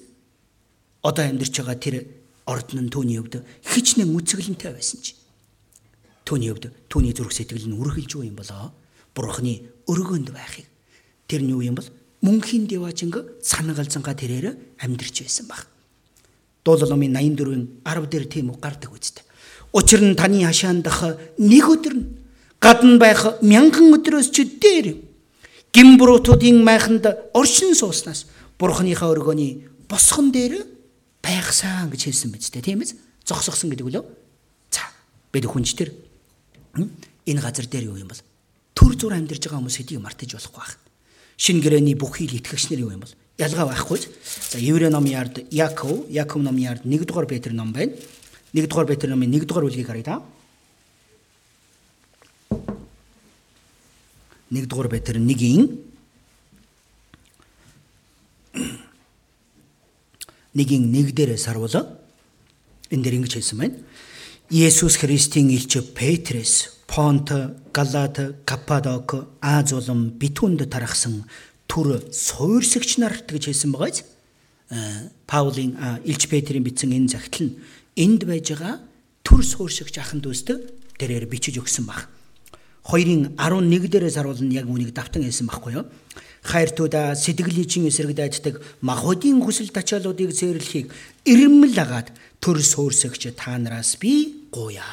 За энэ дэр итгэгч нарыг хэн гэж хэлсэн байна? Төр сууршигч нар гэж хэлсэн баг.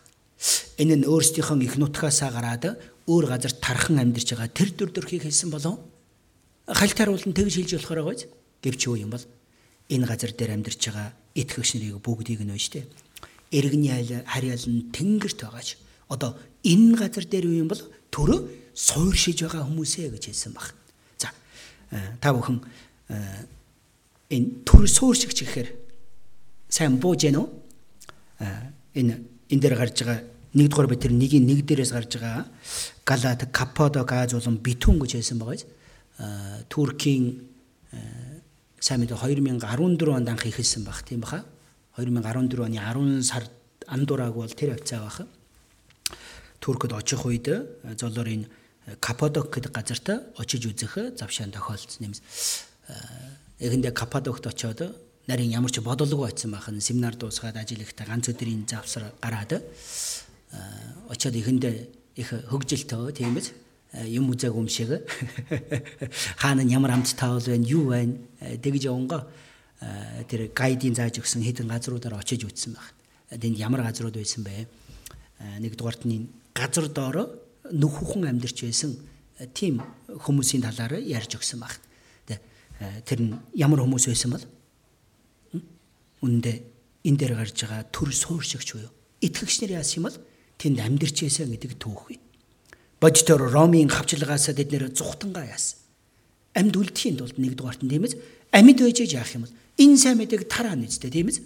Тиймээс өдөр нь ил гарч ирэлгүй. Шөнө нь яах юм болоо? Тэр нүхнээсээ гарч ирэнгэ тэнд амьдарч байгаа ахын дүүс юу юм бол идэглээ сахингаа эргэн тойрныхоо хүмүүст сайн мэдээг тараан амьдарч байсан тэр дүр төрхийг харуулж өгч байгаа ах.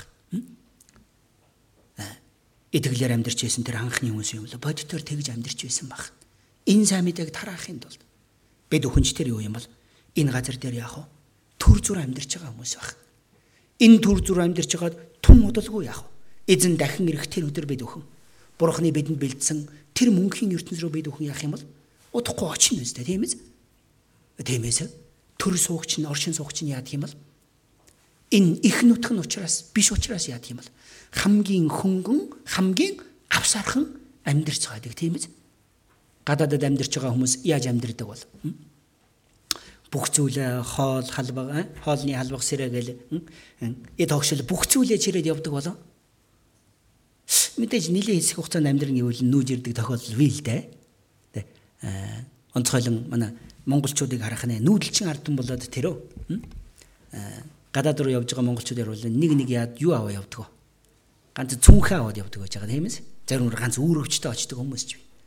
Очоод тэднийг амьдарч байгаа зорилго нь юу юм бол? Энэ газар нь төр зур амьдрах тэр ертөнц учраас яах вэ? Бүх хил зүйлсүүдийг хамгийн энгийнээр авч явдаг байж Хэрэгтэй хэрэггүй зүйлсүүдийн бүгдийг орхинго. Яавал өшөө илүү мөнгө болох вэ? Яавал гэр бүлдээ өшөө илүү олон зүйлсүүдийг үлдээх вэ? Тийм ээ. Тэр зорилгоор ихэнх нь явдаг үсттэй. Авралыг авсан бид хүн ч гэсэндээ тэндээс соргомжийг авах ёстой баг. Тийм ээ. Аа. За. Тиймээс Израилийн ард түмэнчдэр энэ Египтээс гарan Канаан нутгийг Канаан нутг руу орох тэр өдрийг хүртэл юу юм бол за тэд нэр цөлийн амьдралаар 40 жилийн турш амьдрах ёстой байсан биз тэр нь юу юм болоо. Энэ газар дээр амьдарч байгаа бид бүхэн бурхны өмнө очих тэр өдрийг хүртэл юу юм бол энэ ертөнцийн дээр амьдарч байгаа бидний дүр төрхийг харуулж өгж байгаа то адилхан гэж хэлж бол. За гэхдээ бурхан Израилийн ард түмний Египтээс гаргасан зорилго нь юу вэ? Гэтэл номын 29 дэх бүлэг дээрээс харуулна. Өөрсдийнх нь дунд оршихын тулд Египт газараас тэднийг авчирсан бурхан эзэн бол би байгаа юм а гэж хэлсэн баг.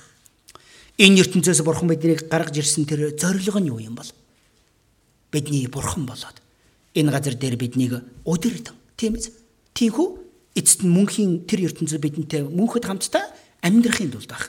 За бурхан Израилийн ард түмнийг нийтдээ 40 жилийн турш тэр цөлд удирдсан биз дээ. Яаж удирдсан бол тэднийг өдөр нь үүлэн багнаар шөнө нь галан багнаар өдөрдөнга өдөр болгон тэдэнд өглөө болгон тэдэнд яасан бэлээ маннаг өгч байсан.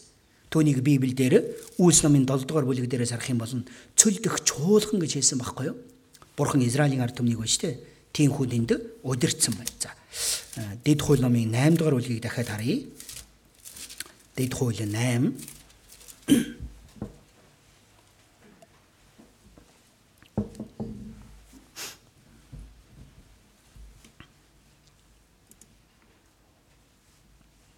Дэд хууль 8-ын 3-аас эхлээд би дахиад та бүхэн уншиж өгье. За хүн зөвхөн талхаар бас харин эзний амнаас гарах өг бүрээр амьдардаг гэдгийг чамд ойлгуулахын тулд тэрээр чамайг номхотон чамайг өлсгөж чиний мэддэггүй чиний эцэг өвгдөч мэддэггүй байсан мааннагаар чамайг хооллож байсан. Энэ 40 жилийн турш чиний өмссөн хувцас илэгдээгүй чиний хөлөө цэвэрвтэйгүй. Эцэг хүн хүүгээ хүмүүжүүлдэг шиг эзэн бурхан чин чамайг сахилгажуулж байсныг зүрхээрээ ухаар гэж хэлсэн баг. Бурхан Израилийн ард түмнийг яасан бол энэ цөлд одоо амьдрахт нь зүгээр орхиогүй яасан юм бол тэдэнтэй үргэлжид хамттай байсан гэж хэлж байгаа. Египтээс гарan Канаан нутаг орох хүртэл энэ 40 жилийн цөл нь юуг харуулж өгч байгаа юм бол энэ ертөнцийг харуулж өгч байгаа. За энэ ертөнцид амьдарч байгаа бид бүхний ихчдэр яасан бурхан одоо тийхүү удирдах байгаа гэдгийг энэ чуулган дотор эзэн ажиллаа хийж байгаа гэдгийг харуулж өгч байгаа. За Израилийн ард түмэн Канаан нутаг хүртэл явахын тулд энэ цөлийн 40 жилийн турш хамгийн чухал мэдэх ёстой зүйл нь юу байсан бол? Бурхны энэ удирдлагыг мэдэх ёстой байсан баг. Үүнтэй адилхан энэ ертөнцөөс авралыг авсан бид бүхэн ч гэсэндэ хамгийн түрүүнд мэдэх ёстой зүйлс нь юу юм бол? Энэ чуулганыг мэдэх ёстой байна. Юуг мэдэх ёстой гинэ? Чуулганыг. Тиймээс чуулганы талаар бид өхөн олон үгнүүдийг тасралтгүй сурж байгаа биз. Израилийн ард түмнийг бурхан энэ цөлдөх чуулганаар дамжуулан хамгаалж тэднийг дасгалжуулан тэднийг удирдах байсан гэж энэ дээр гарсан байгаа юм. Тийм байгаа биз? Үүнтэй адилхан одоо ч тэр шин гэрээний үед юу юм бол бурхан энэ чуулганаар дамжуулан энэ ертөнцөөс бид бүхнийг яах вэ? Хамгаалan удирдах биднийг эцсээ хүртэл яах юм бол хамгаалах болно гэж хэлсэн байна. Үгийн сэдв маань юу вэ?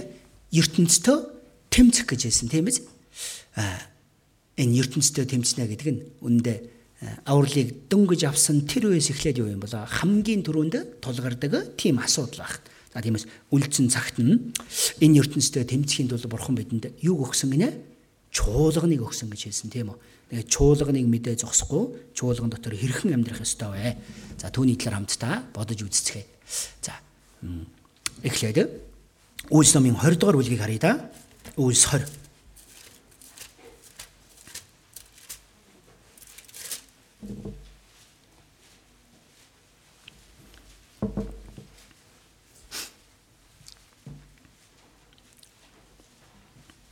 Үйлс 20-ийн 28 дугаар ишлэлийг хамтдаа уншийе. 28 хамтдаа уншийе. Бурхан өөрийн цусаар өөртөө өмчилж авсан Бурханы чуулганыг хариулуулахаар ариун сүнс та нарыг харгалзагч болгосон бөгөөд та нар өөртөө болон бүх сүрэгт анхаарал тавиа гэж хэлсэн байна. Тэгнгээ хойно нь намайг явсны дараа сүргийг үл өршөөх хэрцгий чоннууд та нарын дунд орно гэдгийг би мэдэж байна. За, Эфес чуулганд хандан хэлж өгсөн чухал үг байгааз. За, энэ дээрээс харуул юу гинэ? Бурхан өөрийн цусаар өөртөө яасан гинэ? Өмчилж авсан бурхны чуулган гэж хэлсэн баг. Энэ чуулган нь юу юм бол бурхан өөрийн цусаар өмчилж авсан тэр чуулган байна. Израилийн ард түмнийг бурхан Египтээс чөлөөлөн гаргасан шиг одоо энэ ертөнцийн захирагч болох энэ бузар сүнсний тэр иргшээлээс юм бол бурхан өөрийнхөө цусаар өөртөө өмчилж авсан баг. Үнцэнтэй байх тусам яадаг үлээ түүнийг хайрлан хамгаалдаг үстэй тийм биз? За. За нэг 50 мянган төгрөгийн үнэтэй утас авсан байлаа гэж үү. Яах вэ? Утсаар яриад шидэл тэгэх бах тийм үү? Орлогоо шидэл тийм ээ. Тэгвэл 500 мянган утсаа үл яах вэ? Бүр илүү нандин нэг бах тийм үү? 5 сая төгрөгийн үнэтэй байвал яах вэ? Яах вэ? Бараг хадганд ороож байгаа тийм үү? Давуунд ороож байгаад утсаар гарч ирэх үедээ ингэж ярьчаа буцаага далд хийх байх аяг бол тийм ээ жаахан хэтрүүлсэн бол уучлаарай. 50 саяга байсан бол тех байсан бах тийм үү? За, бурхан яасан юм бол энэ чуулганыг яадаг гинэ? Өөрийнхөө цусаар өөртөө өмчилж авсан. Тимээс яах вэ? Ингим нүглэр дүүрэн энэ ертөнцид бид нэр өөрсдийгөө хамгаалж энэ ертөнцийг ялж чадах цорын ганц арга нь юу юм бол? Эзний би болсон чуулган дотор яах вэ? Амьдрахаа гэдгийг хэлээд байгаа ах. Үүнийг бид хүн тасралтгүй сурж байгаа байхгүй юу? Энэ чуулган дотор бурхан өөрийнхөө хуулийг өгөөд энэ ертөнц дээр бид хүн хэрхэн амьдрах ёстой вэ гэдгийг шүү дээ. Бурхан нэгд нэгэнгүү хэлж өгсөн баг. Тиймээс авралыг авсны дараа нин тэргүнд мэдэх ёстой зүйл нь юу юм бол? Энэ бурханы би басан чуулган дотор хэрхэн амьдрах ёстой вэ гэдгийг. Чуулганаас олдох нь ямар аюултай вэ гэдгийг яг хэвчээ болоо. Бид хүн тасралтгүй сурах ёстой одоо ч мөн сурж байгаа ах. За гэхдээ бид хүн одоо хаана амьдарч байгаа бол Энэ ертөнцийн амьдарч байгаа үстэй. Энэ ертөнцийн амьдрах үед одоо ч тэр яах вэ? Асар олон уруу дадлгууд, сорилтууд яах юм бол одоо тасралтгүй ирсээр байгаа ах. Гэхдээ энэ бүх хил сорилтуудыг, энэ бүх хил уруу дадлгуудыг, энэ ертөнцийн бүх хилийн уруу дадлгуудыг ялж чадахын тулд яах ёстой юм бол бид хүн чуулган дотор шүү дээ. Баттай холбогдсон, суйрлагдсан амьдрах ёстой гэдгийг хэлж байгаа ах. Иймээс та нар тэр хайрын дотор нь бат үндэслэгдэн гэж хэлсэн биз дээ. Тийм биз? Яг л модны үрн яах вэ? Үндэс нь баттаа сууж ээж. Тэндээс үр жимсийг ургуулдаг шиг. Энэ чуулган дотор бид өхөн бурхны хайрын дотор бацтай үндэслэгдэн суйрлагдаад одоо яах ёстой юм бол энэ ертөнцийг ялан амьдрах ёстой гэдгийг хэлж өгч байгаа. Хорвоо хийгээд хорвоогийн юмсууд бүү дурлаа гэж хэлсэн биз дээ. Энэ бүхнийг энэ уруу татлагыг бид бүхэн яаж алж чадах юм бол? Учир нь хорвоод байгаа бүхэн тухайлбал махуудын хүсэл тачаал, нүдний хүсэл тачаал, амьдралын бардамланд хаанаас ирдэг гинэ? Эцгээс ус энэ хорвоогоос ирдэг юм аа гэж хэлсэн. Энэ бүхнийг ялан гарахын тулд бидэнд өгсөн тэр онцгой зүйл нь юу юм бол? Израилийн ард түмнийг бурхан Египтээс гарснаас хойш цөлд тэр үүлэн баг нь галан багын дотор удирдах байсан шиг.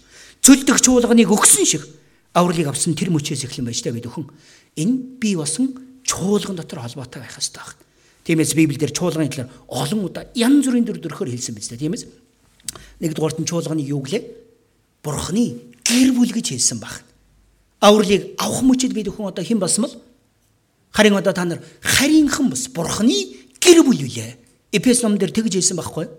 Иохан номын 15 дахь бүлэг дээр гэж хэлсэн бэл та нар бол усан мод усан усан үзмийн модны мөчр гэж хэлсэн тийм үү? Модны хин юм бол хэн бол? Иесус гэж хэлсэн биз дээ. Миний хэлсэн үгнээс та нар хэдийнэ цэвэр болжээ. Миний дотор байх тун. Миний дотор байхгүй бол яг бол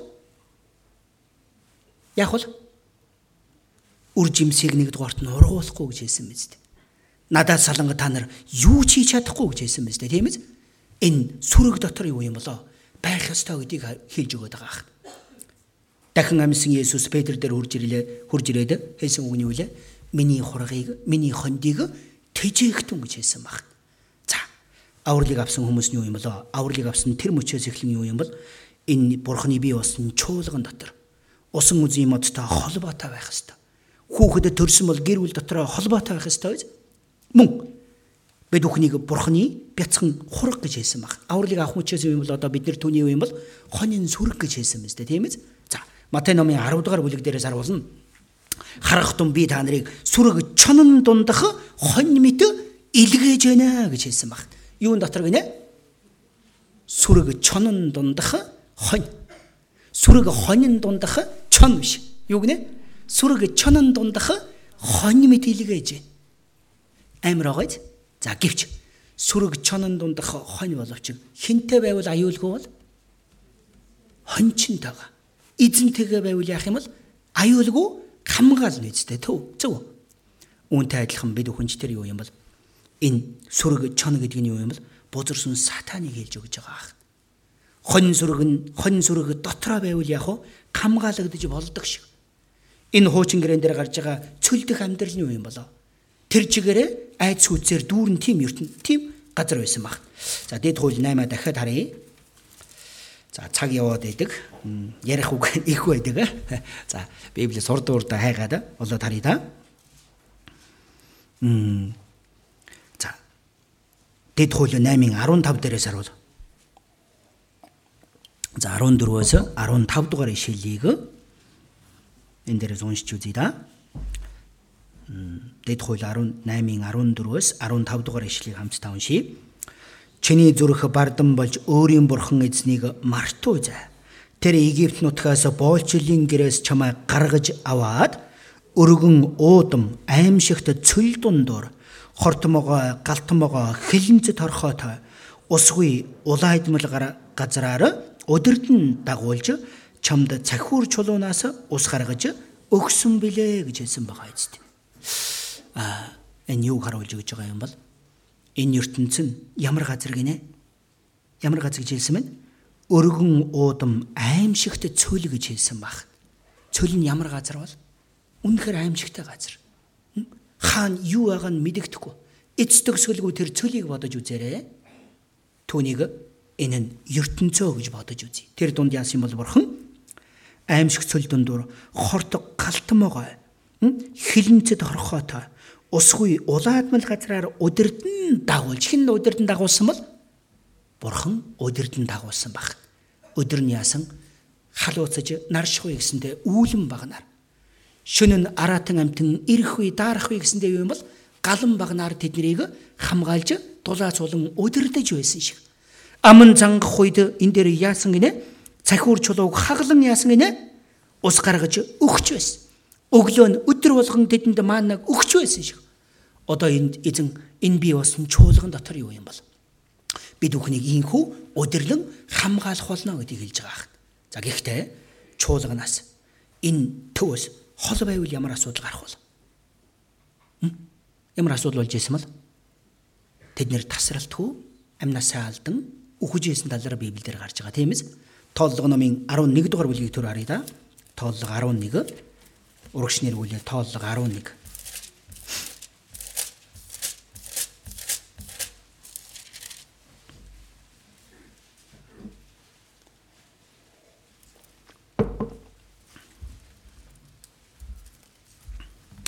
За тоолго 11 дээр бурхан тэднийг яаж удирдах байсан гинэ? Тэр хорт могооноос, галт могооноос тийм ээ хилэнцэд амт хорхооноос бурхан тэднийг тасралтгүй хамгаалж байхад Израилийн ард түмэн яасан юм болоо? Энэ дэр 11-ийн 1 дээрээс харуулan ард түмэн гай зовлонгоос олж эзний сонор дор дургуйцэн гонгнолцсон бөгөөд эзэн үүнийг сонсмогц түүний уур хилэн дүрлзэж эзний гал тэдний дунд шатан хуарангийн зах хаяаг шатаав гэж хэлсэн баг. За. Хуарангийн юуг шатаасан гэнэ? Зах хаяаг шатаасан гэж гарсан баг. Энэ нь өштэй. Ямар хүмүүс бурхны өмнө буруутаж болдог вэ гэдгийг бидэнд харуулж өгч байгаа. За бурхан Израилийн ард түмнийг хамгаалахын тулд юу өгсөн юм бол цөлдөх чуулганыг өгсөн мэт. Өнөөдөр ч тэр бурхан яасан? Би усан чуулганыг өгөнгөө. Энэ чуулган дотор юм бол эзэн ажиллаа хийж биднийг хамгаалan удирдах байгаа ах. Юунаас хамгаалж байгаа бол энэ ертөнцөөс бузар сүнснээс өөрөө өөртөө ялагдахаас яах вэ? Маргааш нөгөө төр бид хүн түүний талаар сурна. Энэ бүхнээс хамгаалахын тулд өгсөн тэр зүйлний юм бол бурхны бий болсон энэ чуулган баг. Онцгойлон энэ дээрээс харуулна. Зах хаяаг шатаа гэж хэлсэн байгаа юм. Энэ юу юу юу төрөнд бодогдож байна та бүхэнд? За өнөөдөр чинь ингэж харах нь шүү дээ. Тэр зах хаягаар сууж байгаа хүмүүс баг. Ийм хүмүүс яг хамгийн аюултай хүмүүс шүү. Үгийн цагаар урагшаа суугаад үг анхааран сонсох шах. Орж гаран мэдээж нуруу өвдснийг бол үл тооцъё за. Нуруу нь өвдөөгөө хүмүүс бас байгаад байгаа тийм үү. За зах хязгаартай хүмүүсний яасан юм бол галд шатаа гэж хэлсэн байгаа юм шүү дээ тийм үү. Энэ цөлийн энэ аимшигтай цөлийг туулан гарахын тулд юу хэрэгтэй юм болоо? Аль болох яах вэ? Бүр гүн рүү дотогшоогоо орж ирэх ёстой байх. Тэгж ээж гимэн энэ хортон могооноос тийм биз галтан могоо хилэнцэд хорхоо энэ бүхнээс аврагдаж чадах цорын ганц арга нь юу юм бол гол руу нь цөм рүү н орж ирэх ёстой байх. Ойлгосон биз? За тиймээс энэ ертөнцийг захирж байгаа тэр бузар сүн сатан юу юм болоо? Одоо ч гэсэндээ энэ ертөнц дээр ажиллаа хийсээр байгаа. Бид бурхны харин бүх ертөнц нь хаана байгаа гэлээ? Ёрын нэгэн дор байдгийг бид мэднэ гэж хэлсэн биз дээ. Тиймээс авралыг авсан бүхий хүмүүс юу юм болоо? Энэ чуулган дотор, үгэн дотор байж яах вэ? Энэ ертөнцийг ялж чадах болно гэдгийг хэлж өгч байгаа ах. Бид бүхэн хизээ бурхны өмнө дотор аюулгүйгээр амьдрч чадах бол хизээ бол чуулган дотор, үгэн дотор, дөхрөл дотор байж ээж тэгж яах юм болоо? Эцсийн өртөлөө итгэлээ сахиж чадах бол За тэгвэл энэ үгийг хальтхан сонсох юм бол яг. За за тэгвэл авралыг авсан юм шүү дээ. Юу ч хийхгүй. Сүм дотор орж ирээлээ сууж. Ингэж бодож болохлоо. Э, өнөөдөр номлогчоос ярих номлогчтой хальт нөхөрсөн тийм юм байсан гинэ. Э, зуны нэгдсэн семинар болгож байгаа гэдэг. Ажлаасаа үртэл гараад яасан? Зөвхөн зуны нэгдсэн семинарт оролцсон гинэ. Энэ бурхны үсэж байгаа зүйл мөн болоо. За 1 дугаар Коринтын 5 дугаар бүлгийг харъя та. 1 дугаар Коринт 5 дээрээс харуул. 1 дугаар Коринтын 5 дугаар бүлгээс энэ ишлэгийг олж харъя да. За, чуулган дотор байвал аюулгүй гэж хэлсэн мэт. За, гэхдээ энэ нь юу гэсэн үг юм болоо? 1 дугаар Коринт 5-ын 9-оос 10 дугаар ишлэгийг хамтдаа уншъя та. 1 дугаар Коринт 5-ын 9-оос 10 садарлагчдаа холбогдож болохгүй гэж би та нарт загталтаа бичихтэй энэ ертөнцийн садарлагчд эсвэл шунхаарэгчд эсвэл дээрэмчд эсвэл шүтэн шүтгчдтэй холбогдож болохгүй гэж ерөөсөө хэлээгүй хэрв тийм байсан бол та нар энэ ертөнцөөс гарч явах ёстой болно гэж хэлсэн баг. Бид өхөн юу юм бол энэ газар дээр амьдарж байгаа боловч яах ёстой юм бол энэ ертөнцөөс тусгаарлагдсан ба штэ эсэргээр энэ ертөнцийн дотор амьдранга эргэн тойронд байгаа бүхий л хүмүүстэй юу юм бол ертөнцийн гэрэл, ертөнцийн давс болон амьдрах ёстой гэдгийг хэлээд байгаа ах. Ойлгосон мэз? Тэм учраас чуулган дотор байвал аюулгүй гэсэн энэ утга нь байна шүү дээ. Зарим шашин дээр хэлж байгаа шиг тийм биз? Үсээ усаад уулын мухард очиод хаашаач гарахгүй тэр амьдралыг хэлээд байгаа юм шиг. Зөвхөн юу гэдэг вэ нөгөө католикийн гэлэнма гэдэг лөө пап эдэр гэж ярьдаг биз. Тэд нар яаж амьдардаг бол э, зөвхөн тэр дотор амьдрангаа яадаг юм болоо өөрсдөө хариун байх гэж тэгж дотор ороод амьдардаг биз. Үүнийг бурхан хэлж байгаа юм болоо огтхон ч үгүй байгаа биз. Тиймээс бид өхөн юу юм бол энэ ертөнцийн амьдрангаа аюулгүй амьдрах ёстой гэдгийг сайн мэдээг тараанга амьдрах ёстой гэдгийг харуулж өгч байгаа. Тиймээс энэ чуулган дотор, үгэн дотор, нөхрөл дотор байвал яах юм бол бурхан итгэгчдийг ба штэ. Эцсээ өртөлөө хамгаалах болно гэдгийг Библиэлд хэлж өгсөн баг. Тиймээс 1 дугаар Иохан номын 5 дугаар бүлэг дээрээс харуулаа. За цаг байхгүй учраас хайлтхан хайлтхан би Библийн ишлэгийг нь хэлж өгöd явъя за.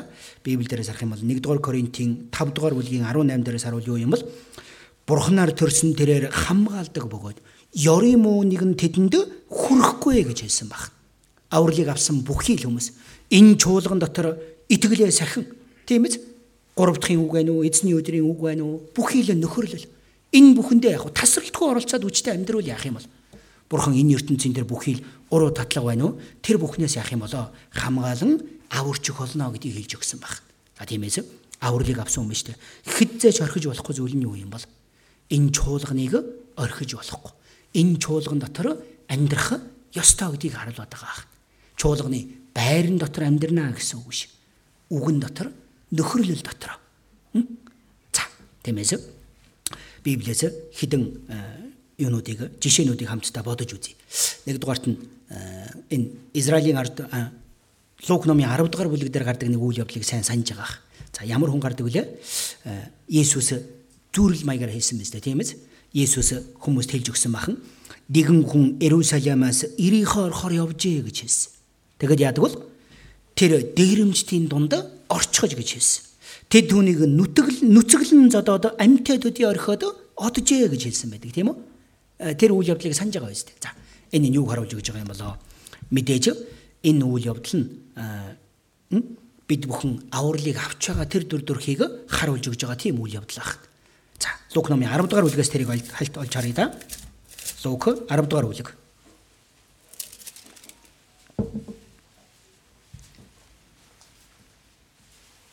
Лук 10-ийн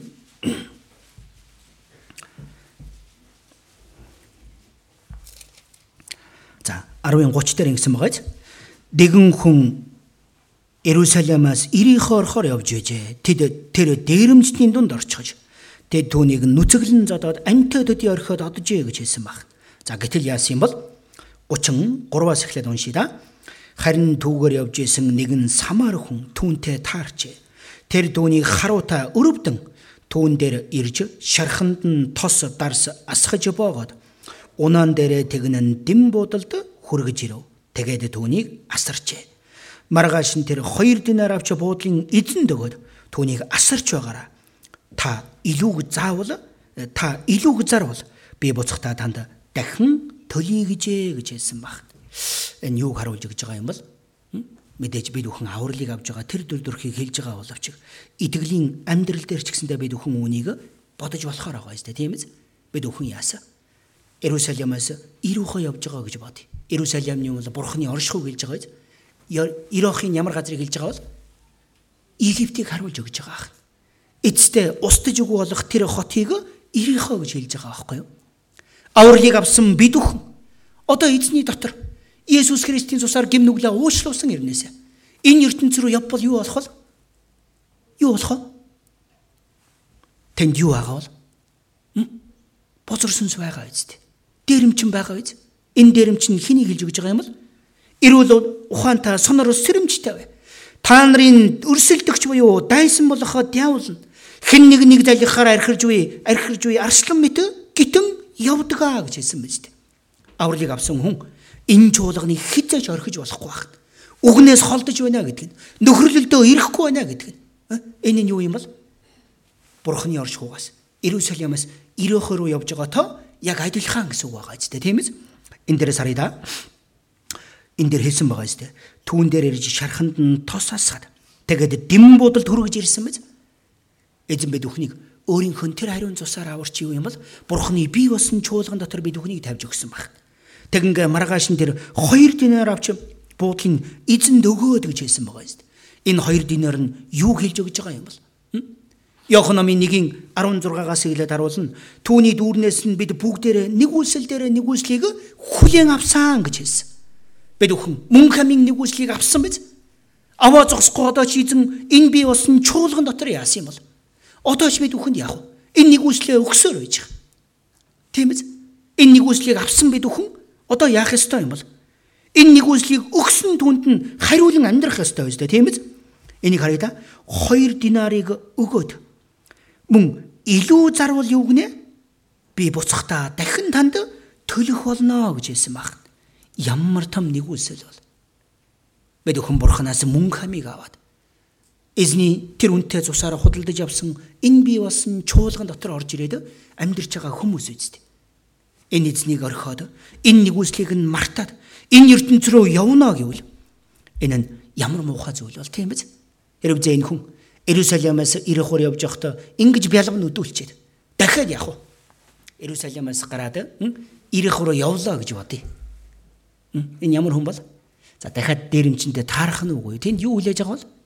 Дээрэмчд байгаа зү. Яг бол юу ч үгүй бялв нүдүүлээд тийм үү? Ховоосон эргэж ирнэ үз. Энэ дотор ч гэсэндээ мэрсэр тийм хүмүүс харагдаад ах шиг байна. дахиж явж болох нь. ертөнцид ялагдаад ертөнцид дурлаад дахиад нэг яваад үзэх үү? Юу ч үгүй бялгын нүдүүлээ дахиад нэг ирэх үү? Тэр хүчтэй амьдарч ийсэн тэр итгэгч нар яах вэ? ертөнц рүү явбал юу болох вэ одоо?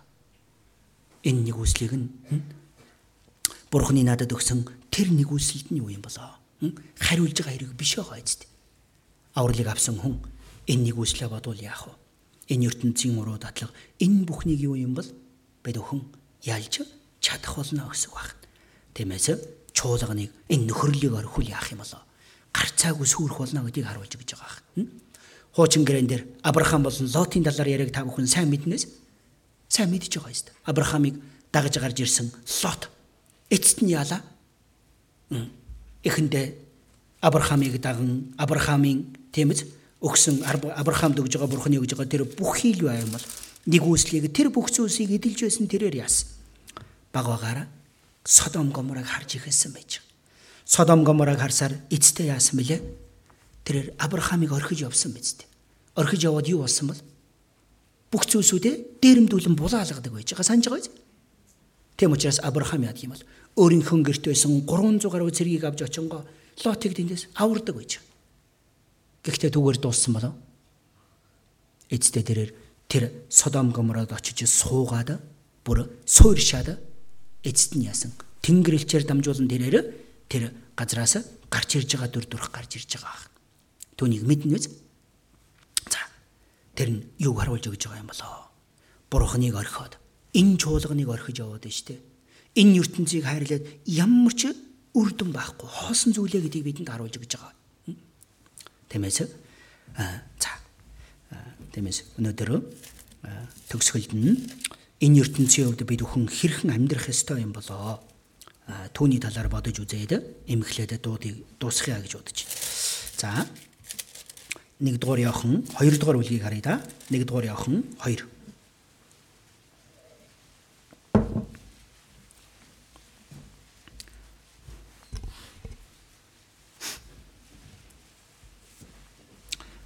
Авраам Лот Авраамыг орхисон тэр шалтгаан нь юу байсан бол за тэр шалтгаан нь энэ байсан гэж хэлж байгаа юм. Хорвоо хийгээд хорвоогийн юмсд бүү дурал. Хэн нэг нь хорвоод дуралдаг бол түүнд эцгийн хайр алга. Учир нь хорвоод байгаа бүхэн тухайлбал махуудын хүсэл тачаал, нүдний хүсэл тачаал, амьдралын бардамл нь эцгээс ус харин энэ хорвоогоос ирдэг юм а гэж хэлсэн байна. Лот яасан юм бол энэ ертөнцийг хайрлсан учраас яасан тийшээ явсан баг. Үр дүн нь юу байсан бол тэрээр калдундаас аврагдсан аврал гэж хэлсэн мэт. 2 дугаар Тимото 4-ийн 10 дээрээс харуулна. Учир нь дэм өнөө үеийг хайрлаж намайг орхиод Тесалоник руу явсан гэж хэлсэн баг. Энэ ертөнцийг хайрлах нь юу юм бол? Бурхны өмнө гэм нүгэл гэж хэлсэн баг. Авраамыг Лот орхисон жинхэнэ шалтгаан нь юу байсан бол махан биеийн зүйлсүүдийг ярьсан биз дээ. Шалтгаануудыг хэлсэн биз. Авраам болон Лотын малчид хоорондоо маргалдах үед яалаа. Үндэ тэр маргаанаас болсон болов? Үгүй бах. Юунаас болсон бол? Түүнд Содомыг хайрлсан зүрх сэтгэл байсан учраас. Тиймээс Библиэлд ч тэр сувдаг шунхай хүн адар байхаа гэж хэлсэн баг. Чуулганыг нөхөрлөлийг орхиж явж байгаа хамгийн том шалтгаан юу юм бол эцтэй энэ ертөнцийг хайрлсан учраас за тиймээс бурхан авралыг авсан хүнд юу гэж хэлсэн юм болоо? Нэгдүгээрт нь энэ ертөнцийг хайрлаж болохгүй гэж хэлсэн багт. За тэгвэл нь авралыг авсан хүн яагаад энэ ертөнцийг хайрлаж болохгүй юм бол? Яагаад бол? За түүнийг бодож үзцгээе да. Йохан номын 7 дугаар бүлгийг харъя. Йохан 7 Иохан номын 7 дугаар бүлэг.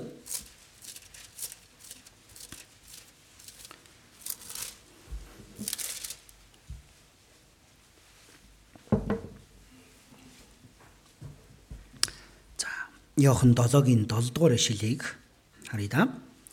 ертөнц та нарыг үзен ядаж чадахгүй. Харин ертөнцийн үйлс муу муухай гэдгийг би гэрчилдэг гэрчилдэг бол намайг үзен яддаг гэж хэлсэн багт. энэ ертөнцийн Христэд итгэгч хүмүүсийг хизээч дуртаяа хүлээж авахгүй гэдгийг бид өхөн хүлээн зөвшөөрөх ёстой баг. Бидний эзэн Иесус Христийг энэ ертөнцийн яадаг гинэ? Үзэн ядадаг тийм ертөнцөө өгч ирсэн баг. Яагаад Иесусыг үзэн яддаг юм бол? Энэ дээр хариултыг хэлж өгсөн мэт.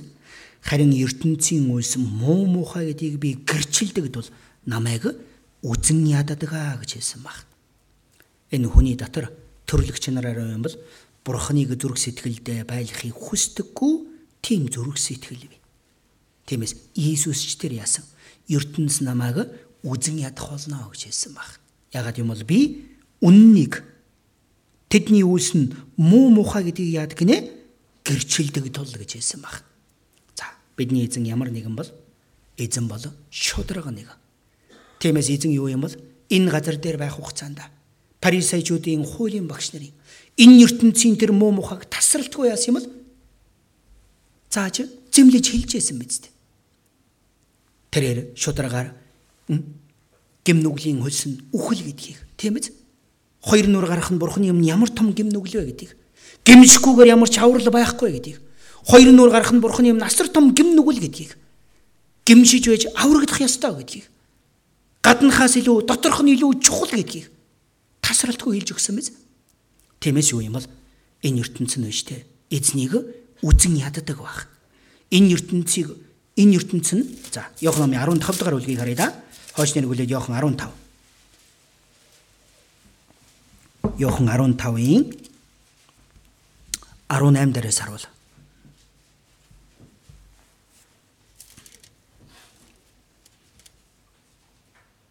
Иохан 15-ийн 18, 19 дэх эшлэг хамтдаа уншийе. Хэрв ертөнцид та нарыг үзен ядвал та нараас өмнө намайг үзен ядсныг нь мэдэх тун. Та нар ертөнцийнх байсан бол ертөнц өөрийнхнийгөө хайрлахсан. Харин та нар ертөнцийнх биш. Гагцхүү би та нарыг ертөнцөөс сонгосон юм. Тиймээс ертөнц та нарыг үзен ядадгаа гэж хэлсэн баг. Тиймээс одоо ч тэр юу юм бол энэ ертөнц нь энэ бузар сүнс нь юу юм болоо? Үннийг чуулганыг үргэлж үзэн яддаг байж. Үннийг хэлж байгаа итгэгч нарыг яах юм бол бурхан энэ ертөнц үзэн яддаг болоо. Үзэн яддаг. Нэг дугаар явхан 3-ын 13 дээрээс харуулна.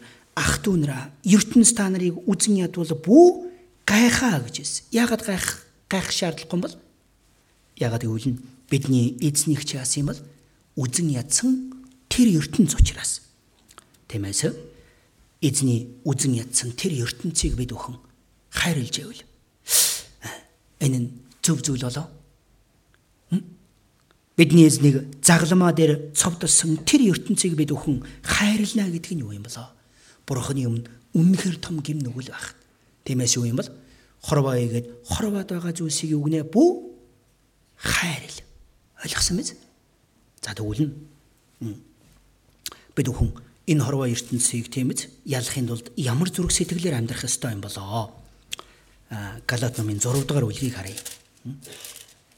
Галата 6-гийн 14 дугаар ишлэлийг харъя да.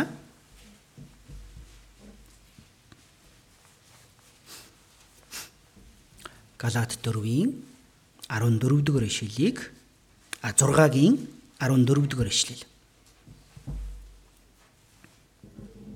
Галаат 6-гийн 14 олсон бол хамтдаа уншъя.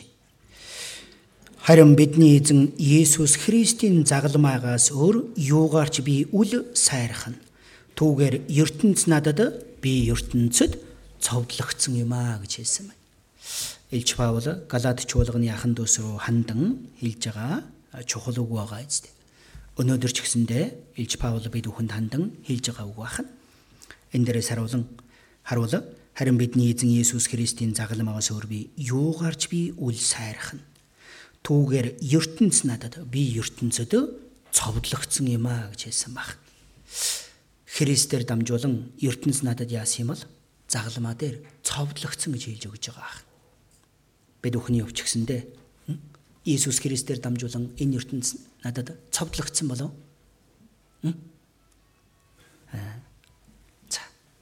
Энэ юу гэсэн үг юм бол загалмаагаар дамжуулан ертөнц болон би яасан юм бол тусгаарлагцсан гэдгийг харуулж өгж байгаа ах.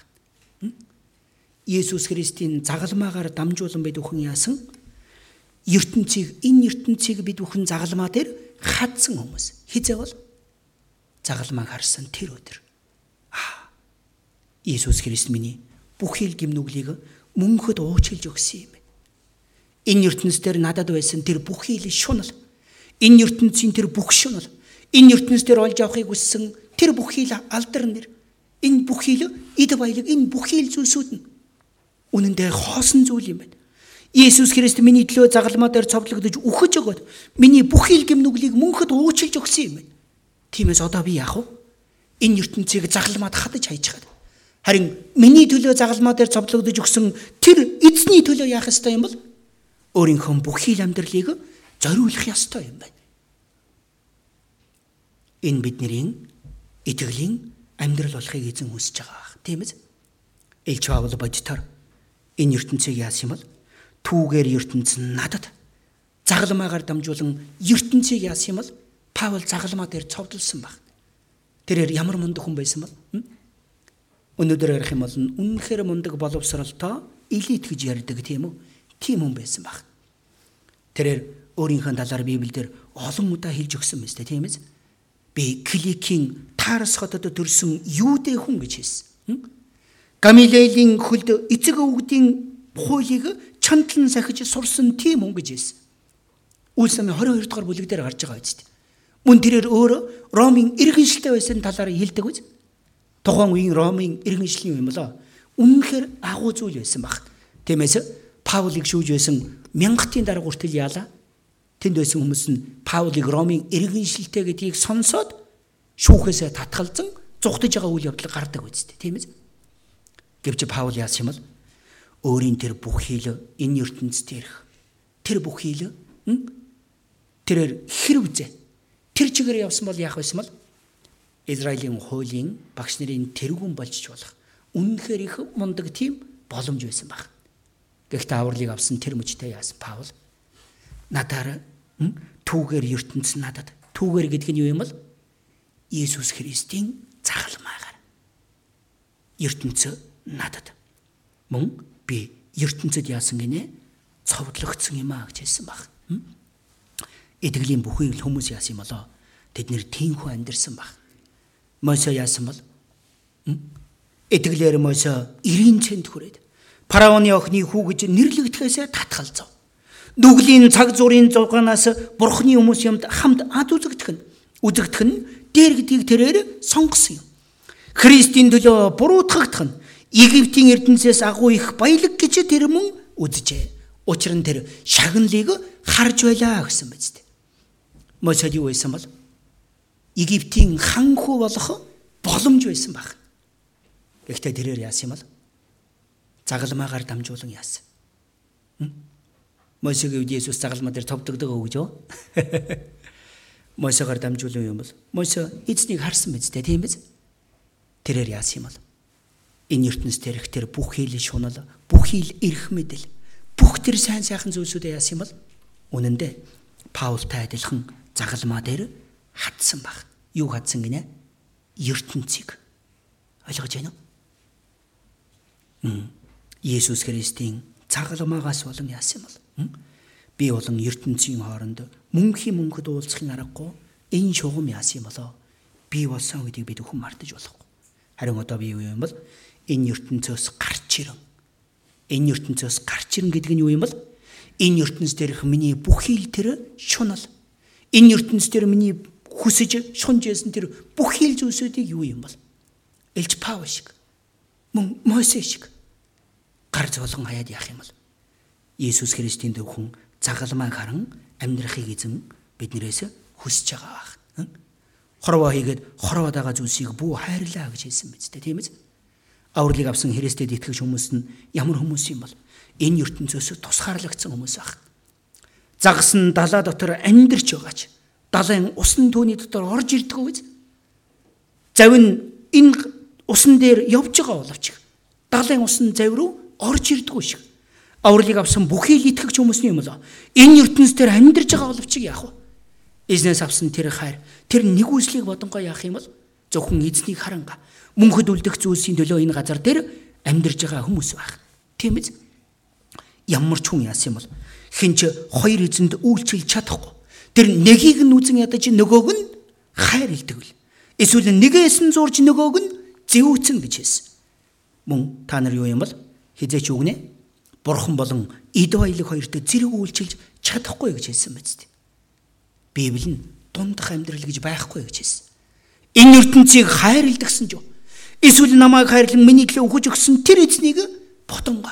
Тэр эзний нэгүсэлд хариулахын тулд энэ ертөнцийн бүхий л хүсэл тачаал тэр бүхнээ хаянга эзнийг харан амьдрах. Энэ ертөнцийг хайрлах нь бурхны юм ямар том нүгэл гэж хэлсэн бол завха имзэ ертөнцтэй найзлах нь бурхны юм бурхны эсрэг дайсагнал бөгөөд. Бурхан тэгж хэлсэн биз дээ тийм биз? Энэ энэ ертөнцийг хайрлж гинэ гэдэг нь юу юм болоо? Нэг дугаарт нь бурхны эсрэг завхаар л гэж хэлсэн баг хайртай ихнэр нь хайртай хүн нь тэр хүнийг хуурлаа гэж бодъё ямар их сэтгэл нь өвдөх бол тийм биз бурханч тэр энэ ертөнцийг хайрлж байгаа биднийг хараад яах вэ сэтгэл нь өвдөдөг баг. Бурхны бидэнд өгөхийг хүсэж байгаа зүйл нь юу юм бол? Тэр мөнхийн диваач юм биз дээ. Тэр мөнхийн диваачнд мөнхөд үлдэх зүйлсийг өгөхийн тулд тэр мөнхийн амьд зүйлсийн төлөө биднийг амьдрахаар удирдах өгтөл яасан юм бол? Тэр хүн нь энэ ертөнцийн устж үгүй болох, шатаж үгүй болох тэр зүйлсүүдийг харанга түүнийг дууран амьдарч байгаа бол энэ бурхны сэтгэлийг өвдөхөөс аргагүй тийм зүйлээ гэдгийг бурхан бидэнд харуулж өгч байгаа энэ ертөнцийг хайрлсан зүрх сэтгэл гэдэг зүйл орж ирүүл яах вэ? Энэ ертөнцийг хайрлсан хэрээрээ бурхныг хайрлсан тэр зүрх сэтгэл нь ч бурхнаас яадаг юм бол холддгоо гэдгийг бурхан бидэнд харуулж өгч байгаа. ертөнцийг хайрлсан тэр сэтгэлийг бид өхөн багвагаар хаях ёстой байж. За, хаяхын тулд бид өхөнд юу хэрэгтэй юм болоо? Нэг дугаар яхан хоёроо дахиад харъя да.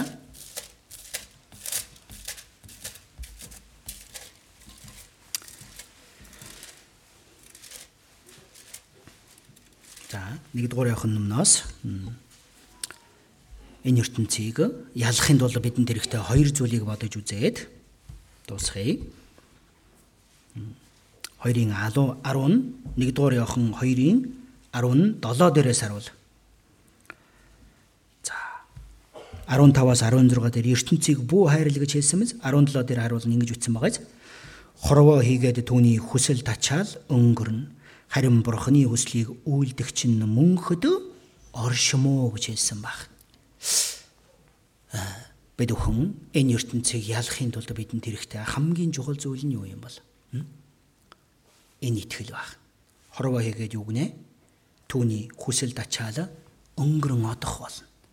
Энэ ертөнцийг хайрсан тэр бүх хил зүйлс нь яг устж үгүй болох тийм зүйлсүүд байгаа үсттэй. Тийм биз? Содом цайд устдыг шатаж үгүй болсон байж тээ. Хабакук номын 2-ын 13 дугаар бүлэг дээрээс харуулна ард түмнүүд галын төлөө нүрм их нүр их хөдөлмөрлөнө гэж хэлсэн баг. Ард түмэн юуны төлөө гинэ? Галын төлөө. Үндэснүүд хоосон зүйлийн төлөө эцэж туйлдах нь үндэ төг төмдийн эзнээс болж байгаа босоо гэж хэлсэн баг. Энэ ертөнцийн устж шатаж үгүй болох тэр зүйлсийн төлөө хөдөлмөрлөнө гэдэг нь ямар мунхаг зүйл бол Харин бурхны үслийг үлдэх чинь мөнхөд яана гинэ орших болно гэж хэлсэн байгаа зү. Тийм ээ. За нааш харъя да. Бид бүхэн энэ ертөнцийг хайрсан сэтгэл бий биз? Тийм ээ. ертөнцөөс ирж байгаа бидэнд олон сорилтууд бий. Одоо ч ертөнцийг хайрлаж байгаа олон зүйлсүүд байгаа зү. Тэдгээр нь яах юм бол эцтэй юу ч хүү алга болох зүйлсүүд байгаа. Тийм ээ. Одоо ч ертөнцид миний дуртай зүйлсүүд олон бий биз? Цаг хугацаа өнгөрөх тусам яах юм бол хоос юм байна гэдгийг ойлгох бол ойлгож байна уу? Э, энэ нас насандаа хүний дуртай юмнууд нь өөр өөр байд юм шиг. За нэг 20 хүрэхээс өмнө 10-аад насандаа миний дуртай зүйл юу байсан юм бол бодоод үзсэн. Ихэндээ морь байсан юм шиг байна. Э, морин дэхви хайртай байсан. Одоо ч тэр хайрг өгсөн биш л дээ. Э, энэ дотор надаас илүү морь ундаг нэг их олон байхгүй хаа гэж бодож байна. Тэр хэмжээгээр би моринд хайртай байсан. Ямар ч морийг хэр унаад ч хамаагүй явдаг байсан. Гэхдээ оюутан болоод ирсэн чинь морь хайрлахлаа. Мортойч болоосон мотоциклтаач болоосон. Мотоциклтай болчвол яг бол машинтаач болоосон. Машинтай болоо сэтгэл нь ханахлаа. Үгүй ээ тийм ээ. Одоогондоо тийм урт удаан наслаагүй ч амьдраагүй ч юм бол амьдраад үзэх нэ. Энэ ертөнцид бидний хайрлж байгаа тэдгэр зүйлсүүд нь юм болоо. Бүгдээрээ яг устж үгүй болдог өнгөрн оддог зүйлсүүд байх. Харин бурхны хүслийг үйлдэгч нь яа гинэ мөнхөд орших болно гэж хэлсэн байгаа юм тийм биз? Якономын 1 дугаар бүлэг дээрээс харуулна. Учир нь тэр өвс ногооны цэцэг мэт юу гинэ өнгөрнөө гэж хэлсэн баг. Бүх ил хүн нь юу юм бол өвс юм гэж хэлсэн мэт. Өвс хатдаг, цэцэг ганддаг. Харин бидний бурхны үг нь мөнхөд юу гинэ байх болно гэж хэлсэн мэт. Авралыг авсан хүмүүс энэ ертөнцийг ялахын тулд энэ ертөнцийн хайрыг бид бүхэн эсрэгүүс чадах тэр хүч нь юу юм бол энэ итгэл юм шиг байна. Бүгдээрээ устж үгүй болох зүйлсүүд. Өнгөрөн одох бол. Гунигтай өдрүүд нь ч өнгөрөн одсон биз? Баяртай өдрүүд нь ч яаж юм? Өнгөрч одож байгаа юм шүү дээ. Магадгүй одоо ч миний сэтгэлд миний сэтгэлийг гомдоож байгаа хүн байж болох юм. Өнгөрөн одох бол. Баяр хөөртэй зүйл тохиож гэнэ үү? Өнгөрөн одох бол. Бүгд юу юм болоо? Өнгөрөн одох болно гэдгийг бид бүхэн мэдэх үед эцэст нь бурхны дотор үлдсэн зүйлсүүд нь мөнхөд үлдэх болно. Үүнийг мэдэх үед байж тээ. Энэ ертөнц дээр бид бүхэн тэгж их шанлан тэгэхгүй болоо гэж бодож байна. Нэгдүгээр явхан а нэгдүгээр Коринт 7-гийн 29 эхлээд 29 эслээ уншиж өгье доо. Ах дүүнэраа үүнийг би та нарт хэлье.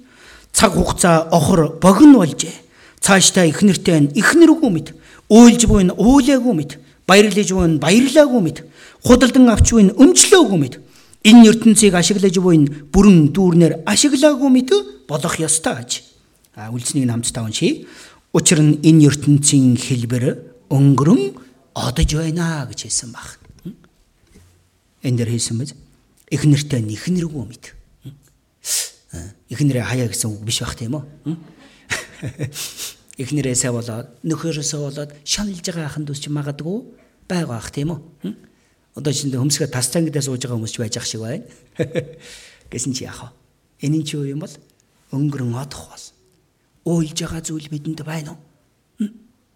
Энэ ертөнцөөс олон шаналж байгаа тийм зүйлсүүч магадгүй байж болох. Гэвч тэр нь яах юм бол өнгөрөн одох бол. Харин яа нэгнэ? Учир нь энэ ертөнцийн хэлбэр өнгөрөн одож байна гэж хэлсэн баг.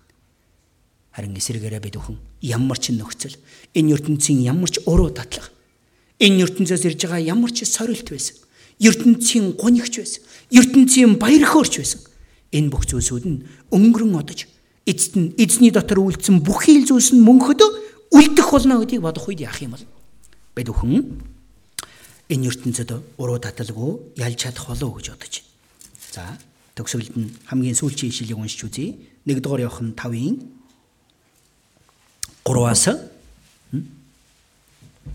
1-р Иохан 3-ын 5-аас 5 1-р Иохан 5-ын 3-аас 5-р ишлэл хүртэл 1-р Иохан 5-ын 3-аас 5-р ишлэл. За хамтдаа уншийе.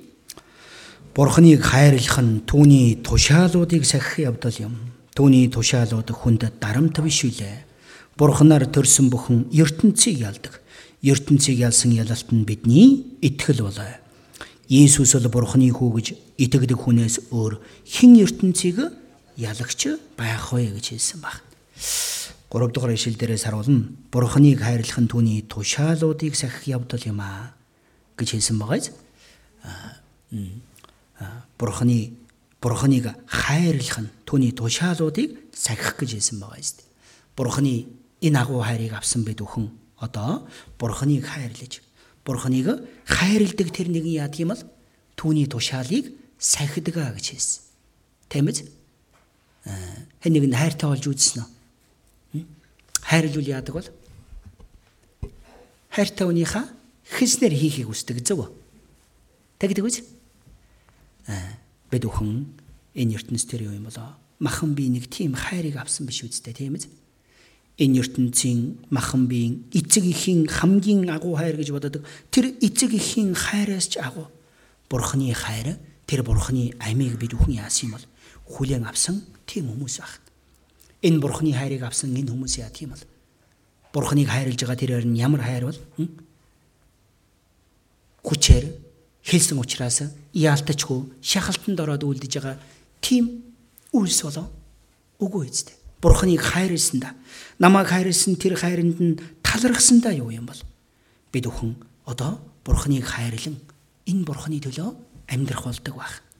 Тийм ээ? Тиймээс авралыг авсан хүн байж тээ. Энэ хайраар дамжуулан юу юм бол энэ ертөнцийг ялдгаа гэж хэлсэн баг. Бурханаар төрсөн бүхэн ертөнцийг ялдаг. Энэ бурханаар төрсөн гэдэг нь юу юм бол энэ бурхны хайрыг авсан тэр хүн бурхны мөнхийн хайрын дотор орж ирсэн тэр хүн яг энэ ертөнцийг ялж чаддаг. Юугаар юм бол тэр хайрыг нь бодонго. Надад өгсөн тэр хайрны үзлийг нь бодох үед яг бид өхөн тэр итгэлээрээ энэ ертөнцийгч энэ ертөнцийн уруу татлагыгч тэр бүхнийг эцэст нь ялж чадах болно гэж бодож байна. Бурхны хайранд итгэх үед тэр хайрыг бид бүхэн хэрэгжүүлэн амьдрах үед яах вэ? Энэ хайран дээр тулгуурсан тэр итгэлээр юу юм бол авралыг авсан хүмүүс нь энэ хайраараа энэ ертөнцийг хангалттай ялж чадах бол. Ром номын 8 дугаар бүлэг дээр хэлсэн биз? Ром номын 8 дугаар бүлэг дээрээс харуулна. Харин бид энэ бүхний дотор биднийг хайрладаг түүгээр дамжин давуулан дийлдэгэ гэж хэлсэн. Юугаар гинэ? Биднийг хайрладаг түүгээр дамжуулан. Бурхны намайг хайрлсан тэр хайраар дамжуулан яах вэ? Бид бүхэн энэ ертөнцийг чи бүхнийг ч юм болоо ялж чадах болно гэж хэлсэн баг. Үхэлж, амж, тэнгэр илчиж, эрх барьж, өнөөгийн юмс, эрх юмс хүчиж, өндөрч гүнч өөр ямар ч бүтээл юу гинэ? Бидний эзэн Иесус Христийн доторх Бурхны хайраас биднийг салгаж чадахгүй гэдэгт би баттай итгэлтэй байна гэж хэлсэн дээ Паул. Бид хүнч тэр эзэн намайг хайрлсан тэр хайрын дотор байвал яах вэ? Энэ ертөнцийг хангалттай ялж чадах болно гэж бодож байна. Христийн хайр биднийг алавддаг. Алавддаг үз. Учир нь нэг нь бүгдийн төлөө өгсөнд бол бүгд өгсөн гэж ятгахцаан гэж хэлсэн баг. Паул бүхий л амьдралаа эзний төлөө зориулсан тэр хүч нь хаанаас гарсан бол Христийн хайр түүнийг алавдаж байсан учраас одоо энэ Христийн хайр нь юу юм бол бид бүхнийг алавдаж байгаа биз? Энэ ертөнцийг хичнээн хайрлсан чи эзний намайг хайрлсан тэр хайрыг бодвол яах вэ? Би яаж намайг хайрлсан тэр эзнийхээ өмнө ийм гимнүглийг хийх вэ? Яаж намайг хайрлсан тэр эзний үзен ядсан гимнүглийг би хэрхэн хин амьдрах вэ? Тийм үү? Энэ хайраар бид өхөн эцэст нь яах юм болоо энэ ертөнцийг ч бүхий л зүйлийг ялж чадах болно гэж итгэж байна. За. ертөнцийн тэмцхүү гэдэг сэдвээр өнөөдөр бодож үзлээ. Цаг нэлээд оройтсан байна. Жохон сайн эмхлэгдээгүй темирхүүг болчих шиг боллоо. Аюутаж хамгийн чухал зүйл нь юу юм бол бид бүхэн энэ хайраар дамжуулан авралыг авсан учраас одоо энэ хайрын дотор эцээ хүртэл амьдарч байгаа юу юм бол эзний өмнө зогсох тэр өдөрөө ертөнцид ялагдсан биш. Эзэн дотор хангалттай яалсан тийм итгэлийн амьдралаараа бид бүхэн амьдраасаа гэж үсэж байна. Тэр ертөнцийг ялахын тулд бидэнд өгсөн зүйл нь юу гэнэ? Бурханы бий болсон чуулга. Энэ чуулган дотроос, энэ нөхрөл дотроос, энэ ариун энэ бий болсон чуулган дотроос бид бүхэн хизээч холдож болохгүй гэдгийг мартаж болохгүй байна. Энэ дотор байвал яах юм бол Бурхны хайр нь Бурхны тэр нэгүсэл нь бид бүхнийг энэ бүхнээс хангалттай ертөнцийг ялж чадах тэр хүчийг Бурхан бид бүхэнд өгөх болно гэдгийг харуулж өгч байгаа байна. Ойлгосон биз? Тиймээс тэр хайр нь юу юм бол энэ ертөнцийг ялж чадах бидний хүчээ гэдгийг хэлж өгсөн байна. За хамтдаа залбираад дуусгая.